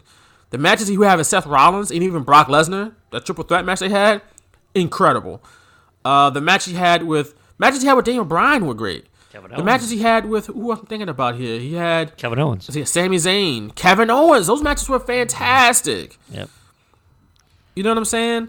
And he's had some other matches recently that you make you go, man, those are those are good, man. Like Nakamura. Nakamura on SmackDown. You remember that? Yeah, Nakamura beat him. Yeah.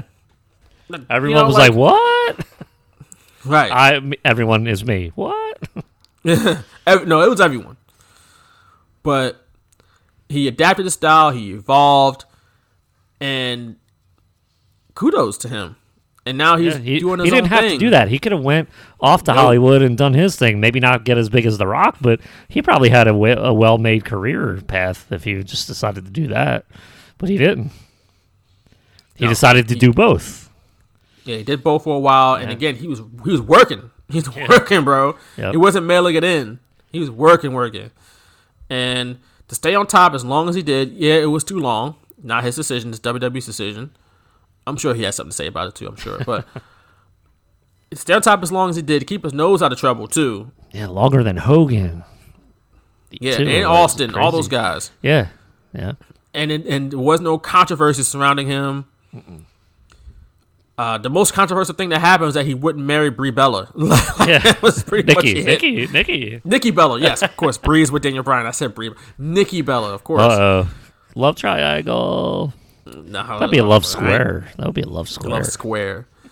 But that was the most controversial controversy he had on Total Divas that he wouldn't marry Nikki Bella.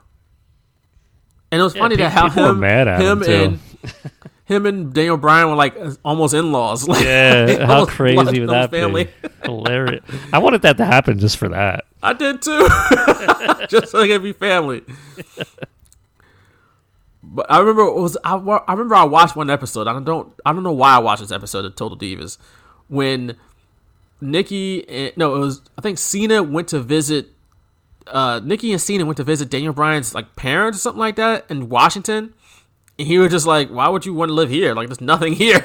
There's no, nothing but woods here. Like, are you sure you want to live here, Brie?" And, like, not knowing that Brie was all about it. Like, Yeah. but um, yeah, like 'cause that was like the most controversial thing that happened. It was on a stupid reality show. But yeah, like we gotta give Cena his flowers, man. He he he he was dope, and and yeah, he was not appreciated as much as he should have. But that's again, that's WWE's fault. He was always a babyface. We all thought he should turn heel, and he never turned heel. Um, that whole thing, WWE could have made better booking decisions with him, including him just dismantling the Nexus single handedly at SummerSlam 2010. That could have been like a perfect the way you know Goldberg was supposed to run roughshod through the NWO. You could have Cena do that to the Nexus, and you know it was right there for the taking. Like it's almost like they backed into the Nexus too, and then they just didn't know what to do with them. It's like man, could have been so But he, good. But around the same time, he also put over CM Punk. yeah. You know, made him a star. So Maybe he knew the end game that he was eventually going to be champion again, but you know we don't have that history of him being like that. You know, being a po- po- politician backstage and whatever. He just does what he's told. You know, the politicians tell him what to do. He doesn't tell. them I'm what to sure do. he he's played some type of politics at some point. You gotta think, right? All I the top mean, guys do, I think. Well, I I would think maybe to put over guys like the Kevin Owens, the Yes. AJ Styles. I would hope He did that put over all type those guys. the- hopefully, that's the type of leader he was at He that point. He did put over all those guys we are mentioning. At like some he point. he beat him, but he also in in the same vein. They also like they, beat him. They beat him, and that's Right. where you had like that was the difference from 2011, 2012 to Yeah. 2015, 2016, I 2017. think he I think he realized at some point it's like, yo, I gotta start pissing people over. Yeah. Because in 2010, 2011, he was putting nobody over. No, like not at uh, virtually all. nobody. I mean, we talk about Sheamus. He was like one of the few guys that beat him. yeah. Everybody else is losing. Then you had like the I guess Miz. the Miz is up there. but the yeah. Miz didn't really. He, he to me the Miz became better after this. So and then you had like R-Truth in the main event. Like he beat him, and then you didn't hear from R-Truth again in like the Right. main event. Remember he beat Mark Bobby, Henry. La- Bobby Lashley, I think he faced in the main event of some pay per view, and Bobby Lashley wasn't in the pay- in the main event after that again. It's like he beat Mark Henry in 2013, and I was yeah, like, oh which god, like, God, it was so perfect for Mark Henry just to win, and that was in Philly Right. too. that wasn't like Money in the Bank. Money in the Bank, man. So yeah, we got to hand John Cena his flowers. Uh, super talented, and was a great top guy for the company. I mean, If you want a top guy, Yep. you probably want to pick Cena as a guy who great with the media, kept his nose out of trouble, didn't have any controversies outside of not wanting to marry his girlfriend, and And not wanting know. a family. not wanting a family. Right, didn't have any kids, nothing like that. How dare he? How dare he? Right. So, you know. But uh he did propose to her in the ring, right? At WrestleMania Oh yeah. that one year. Which we all saw through and I was like, that's fake, that's not real. yeah. Ain't nobody buying that nonsense. um but yeah. So yeah, I appreciate John Cena, man. He was he was was he your favorite? Probably not, but he he worked his ass off though. I give him credit. He did. I'll give him credit. He did. John Cena's theme was also dope too. I always thought his theme Yeah, was dope live. one of the, one of the themes that uh, I think will always uh, withstand the test of time. yeah. I I could like like rock song. out to that with my windows down. I could rock out to that. Oh yeah, you could, Like, oh yeah, bump the bump, turn the sound, turn that up, turn that up. Brush your mouth like Colgate. You know what I'm saying? He had some bars back in the day, that's right. but Booker T at one point asked if the Miz's 159 day title reign. He's like, that's got to be some sort of record, right? No, what are you talking about, Booker T? Like, what? Bruno Sammartino had a title for seven years. like what? That's like the longest title reign in wrestling history. Seven years. You talking about 159 days? Diesel had it for a long ass time. Yeah. Huh? Yeah. And then later this year, CM Punk would start his 434 day reign, which is the longest one in the last like quarter century. Oh wow, yeah, it was 2011. That's incredible. Yeah. I keep thinking it was He lost it in- 2012, but yeah, 2011. He lost it in early 2013. Yep. the Rock, the Rock long. of, of all people Yeah. too. Right. So stop it. 159 days. That's chump change. So the match is again pretty standard. People try to escape and stuff like that. Um, one thing I noticed is when they did like the Tower of Boom suplex spot, the Miz took a pretty bad bump on that. That- I don't know how I got up from that, man. It was like a brain They, and they pointed it out. Yeah, they did. they pointed it did out, the- and it was like, see, they did the slow motion the way I like, where they it, it was slow upon impact. I hate when they just to do the slow motion in the air, which makes no sense at all. You want to slow motion the impact. If if you're like trying to get across what you're trying to tell, the story you're trying to tell, which is another reason why I hate Kevin Dunn, but it's neither here nor there. um, but yeah, they, they pretty sure they did the if if I remember correctly, they did the slow motion as he was hitting the mat, and you could just see it. It's like, oh, that definitely didn't look good. No, no, that, that looked rough. That looked rough. Uh, eventually, R-Truth comes out. He beats up John Morrison, and I put that R-Truth. I mean, he was goofy, but he had great intensity as a heel. Like I believed he was really upset Yeah, yeah. when he came out and just beating up When John Morrison. when he did when he kicked him, I was like, oh no, he's gonna fall out of the ring. But then he like kind of caught him a little bit afterwards. Like, oh, there you He go. he did. But that's what, like they, they he, Archer had something when he turned heel, and they just made him a goof. He came out in the Confederate uniform, which is like what the hell? He had this black man dressed in the Confederate uniform or something like. Wasn't it Confederate uniform? And like before he went against John Cena, Oh man, he just went crazy. And he had Maybe. little Jimmy and all that stuff. It was just maybe biz- bizarre stuff. But that's that's gonna have have to be something we do a deep dive on that pay per view. we gotta look. Oh, Jesus, I'm sure- I don't want to. don't want to. I don't want to go back to 2011 again. Maybe not anytime Don't. soon, but um, yeah, I'm sure. Chris Johnson, we love you. Highlights. Thanks for your patronage, but 2011 is rough. I hope you enjoyed yourself at the show, though. I hope I'm, I'm sure it was better in the arena, bro. Hey, very uh, memorable for sure. more He than more than just to wrestling. day. More than just wrestling. That's true. That's true. Uh, Cena wins the match. he had an attitude adjustment from the top Off rope. the top rope. pin Avalanche attitude adjustment. Oh God. I can't. I can't believe I've never heard of that. I'm pretty sure Mauro, Mauro Ranallo has said that on NXT at some point.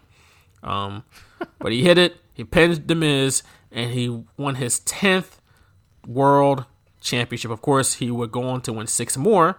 He is a 16-time World Champion, tying the record with Ric Flair. He tied that at Royal Rumble 2017 when he beat AJ Styles. He promptly lost it the next month to Bray Wyatt, who then had the worst WWE title match in recent memory with Randy Orton. That's neither here nor there. So, 10 time champion for John Cena. Um, his first time in 10 months, nearly a year since he won. It's like, oh my god, he went 10 whole months without being champion. Wah. I'm supposed to feel bad for the 10 time champion here. But I put, you know, at the end, if you ordered this pay per view when it happened in 2011, or maybe if you went to this show, if you were like Chris Johnson and went to this show in 2011, I guess you got your money's worth. You you saw two title changes, you saw a couple of good matches. At that time, and you told me this, this was a well received show by the critics, Yeah. which I could see. Like I said, two title changes, a couple of good matches for 2011. This was a good show. In hindsight, don't think so. I'm just sorry. So it's funny. Does not stand the test of time. I went to the match list on Wikipedia and then read kind of a summary, and it was up uh, 209,000 buys uh, from last year's event in 2010, which was 182,000. So uh, a lot of uh, interest in this uh, pay per view.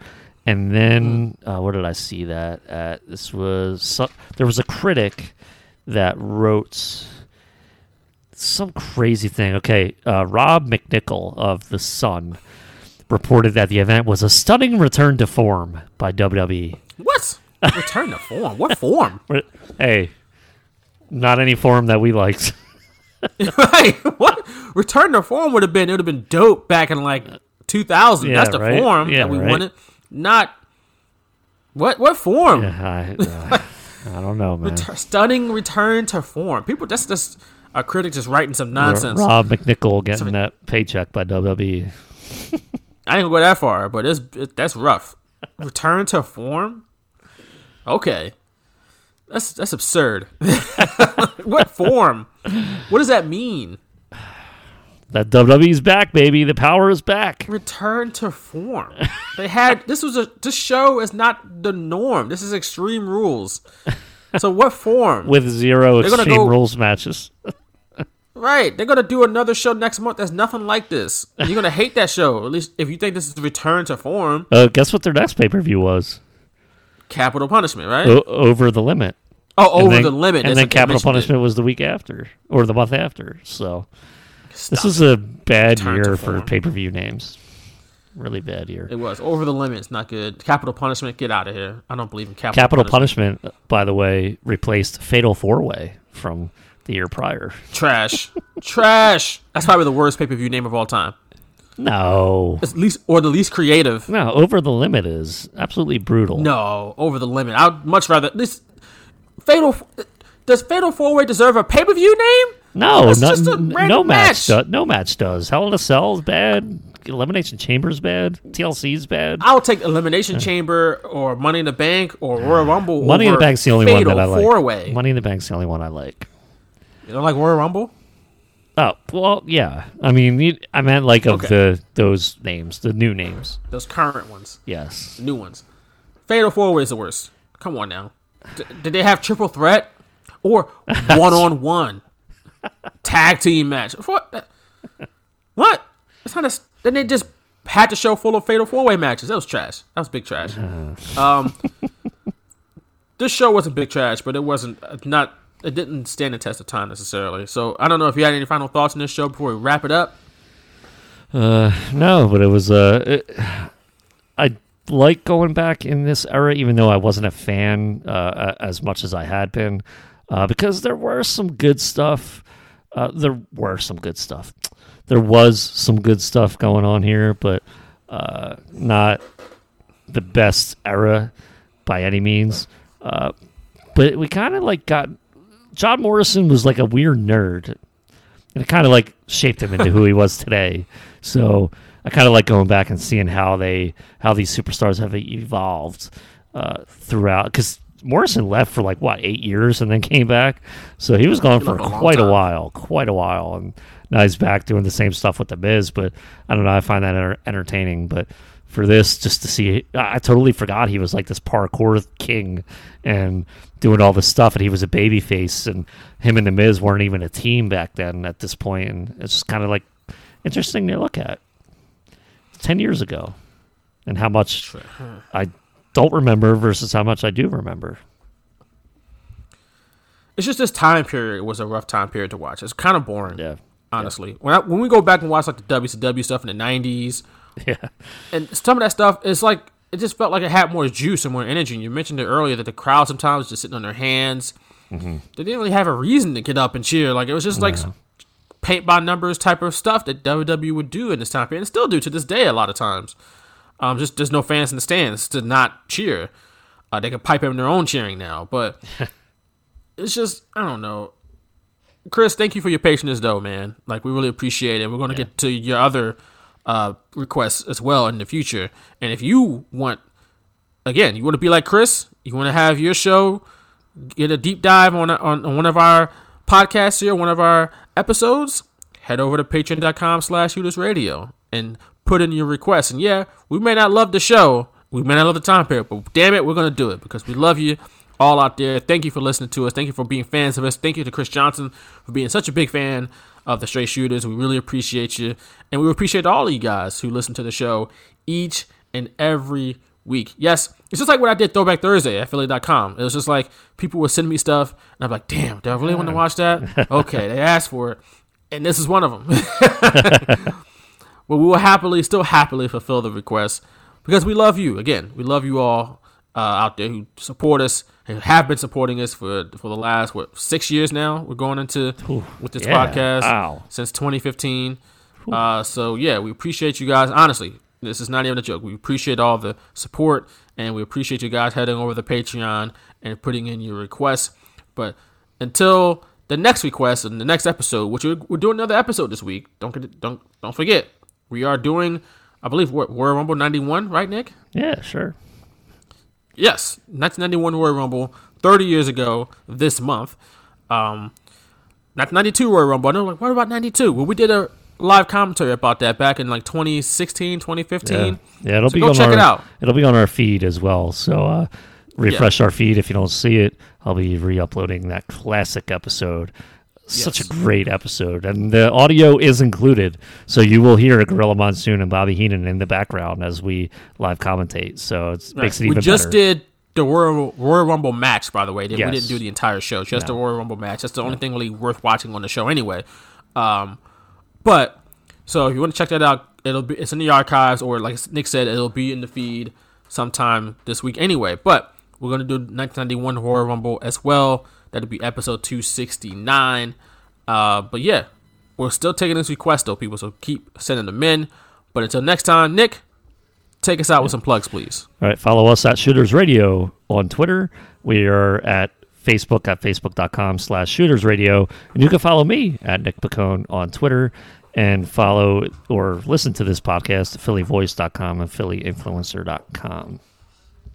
You can check me out at Vaughn M. Johnson on Twitter. If you can't find me on there, you might be able to find me out here in these streets, but probably not because we're still in the middle of this damn pandemic, almost a year in Yep. to this pandemic, man. Uh, but yeah, check out my writing at PhiladelphiaEagles.com. I got some good stuff coming down the pike pretty soon. Check me out there. Some Black History Month themed stuff. Some real deep, in depth stories uh, about some of the first black players in Eagles history. It's coming out soon. Uh, so check it out. Again, PhiladelphiaEagles.com. But for Nick Piccone, I am Vaughn Johnson. Thanks for listening to episode 268 of The Straight Shooters. And we'll catch y'all again next week. Or next time, I should say. Not next week, but next time, because we're doing another show this week. Peace.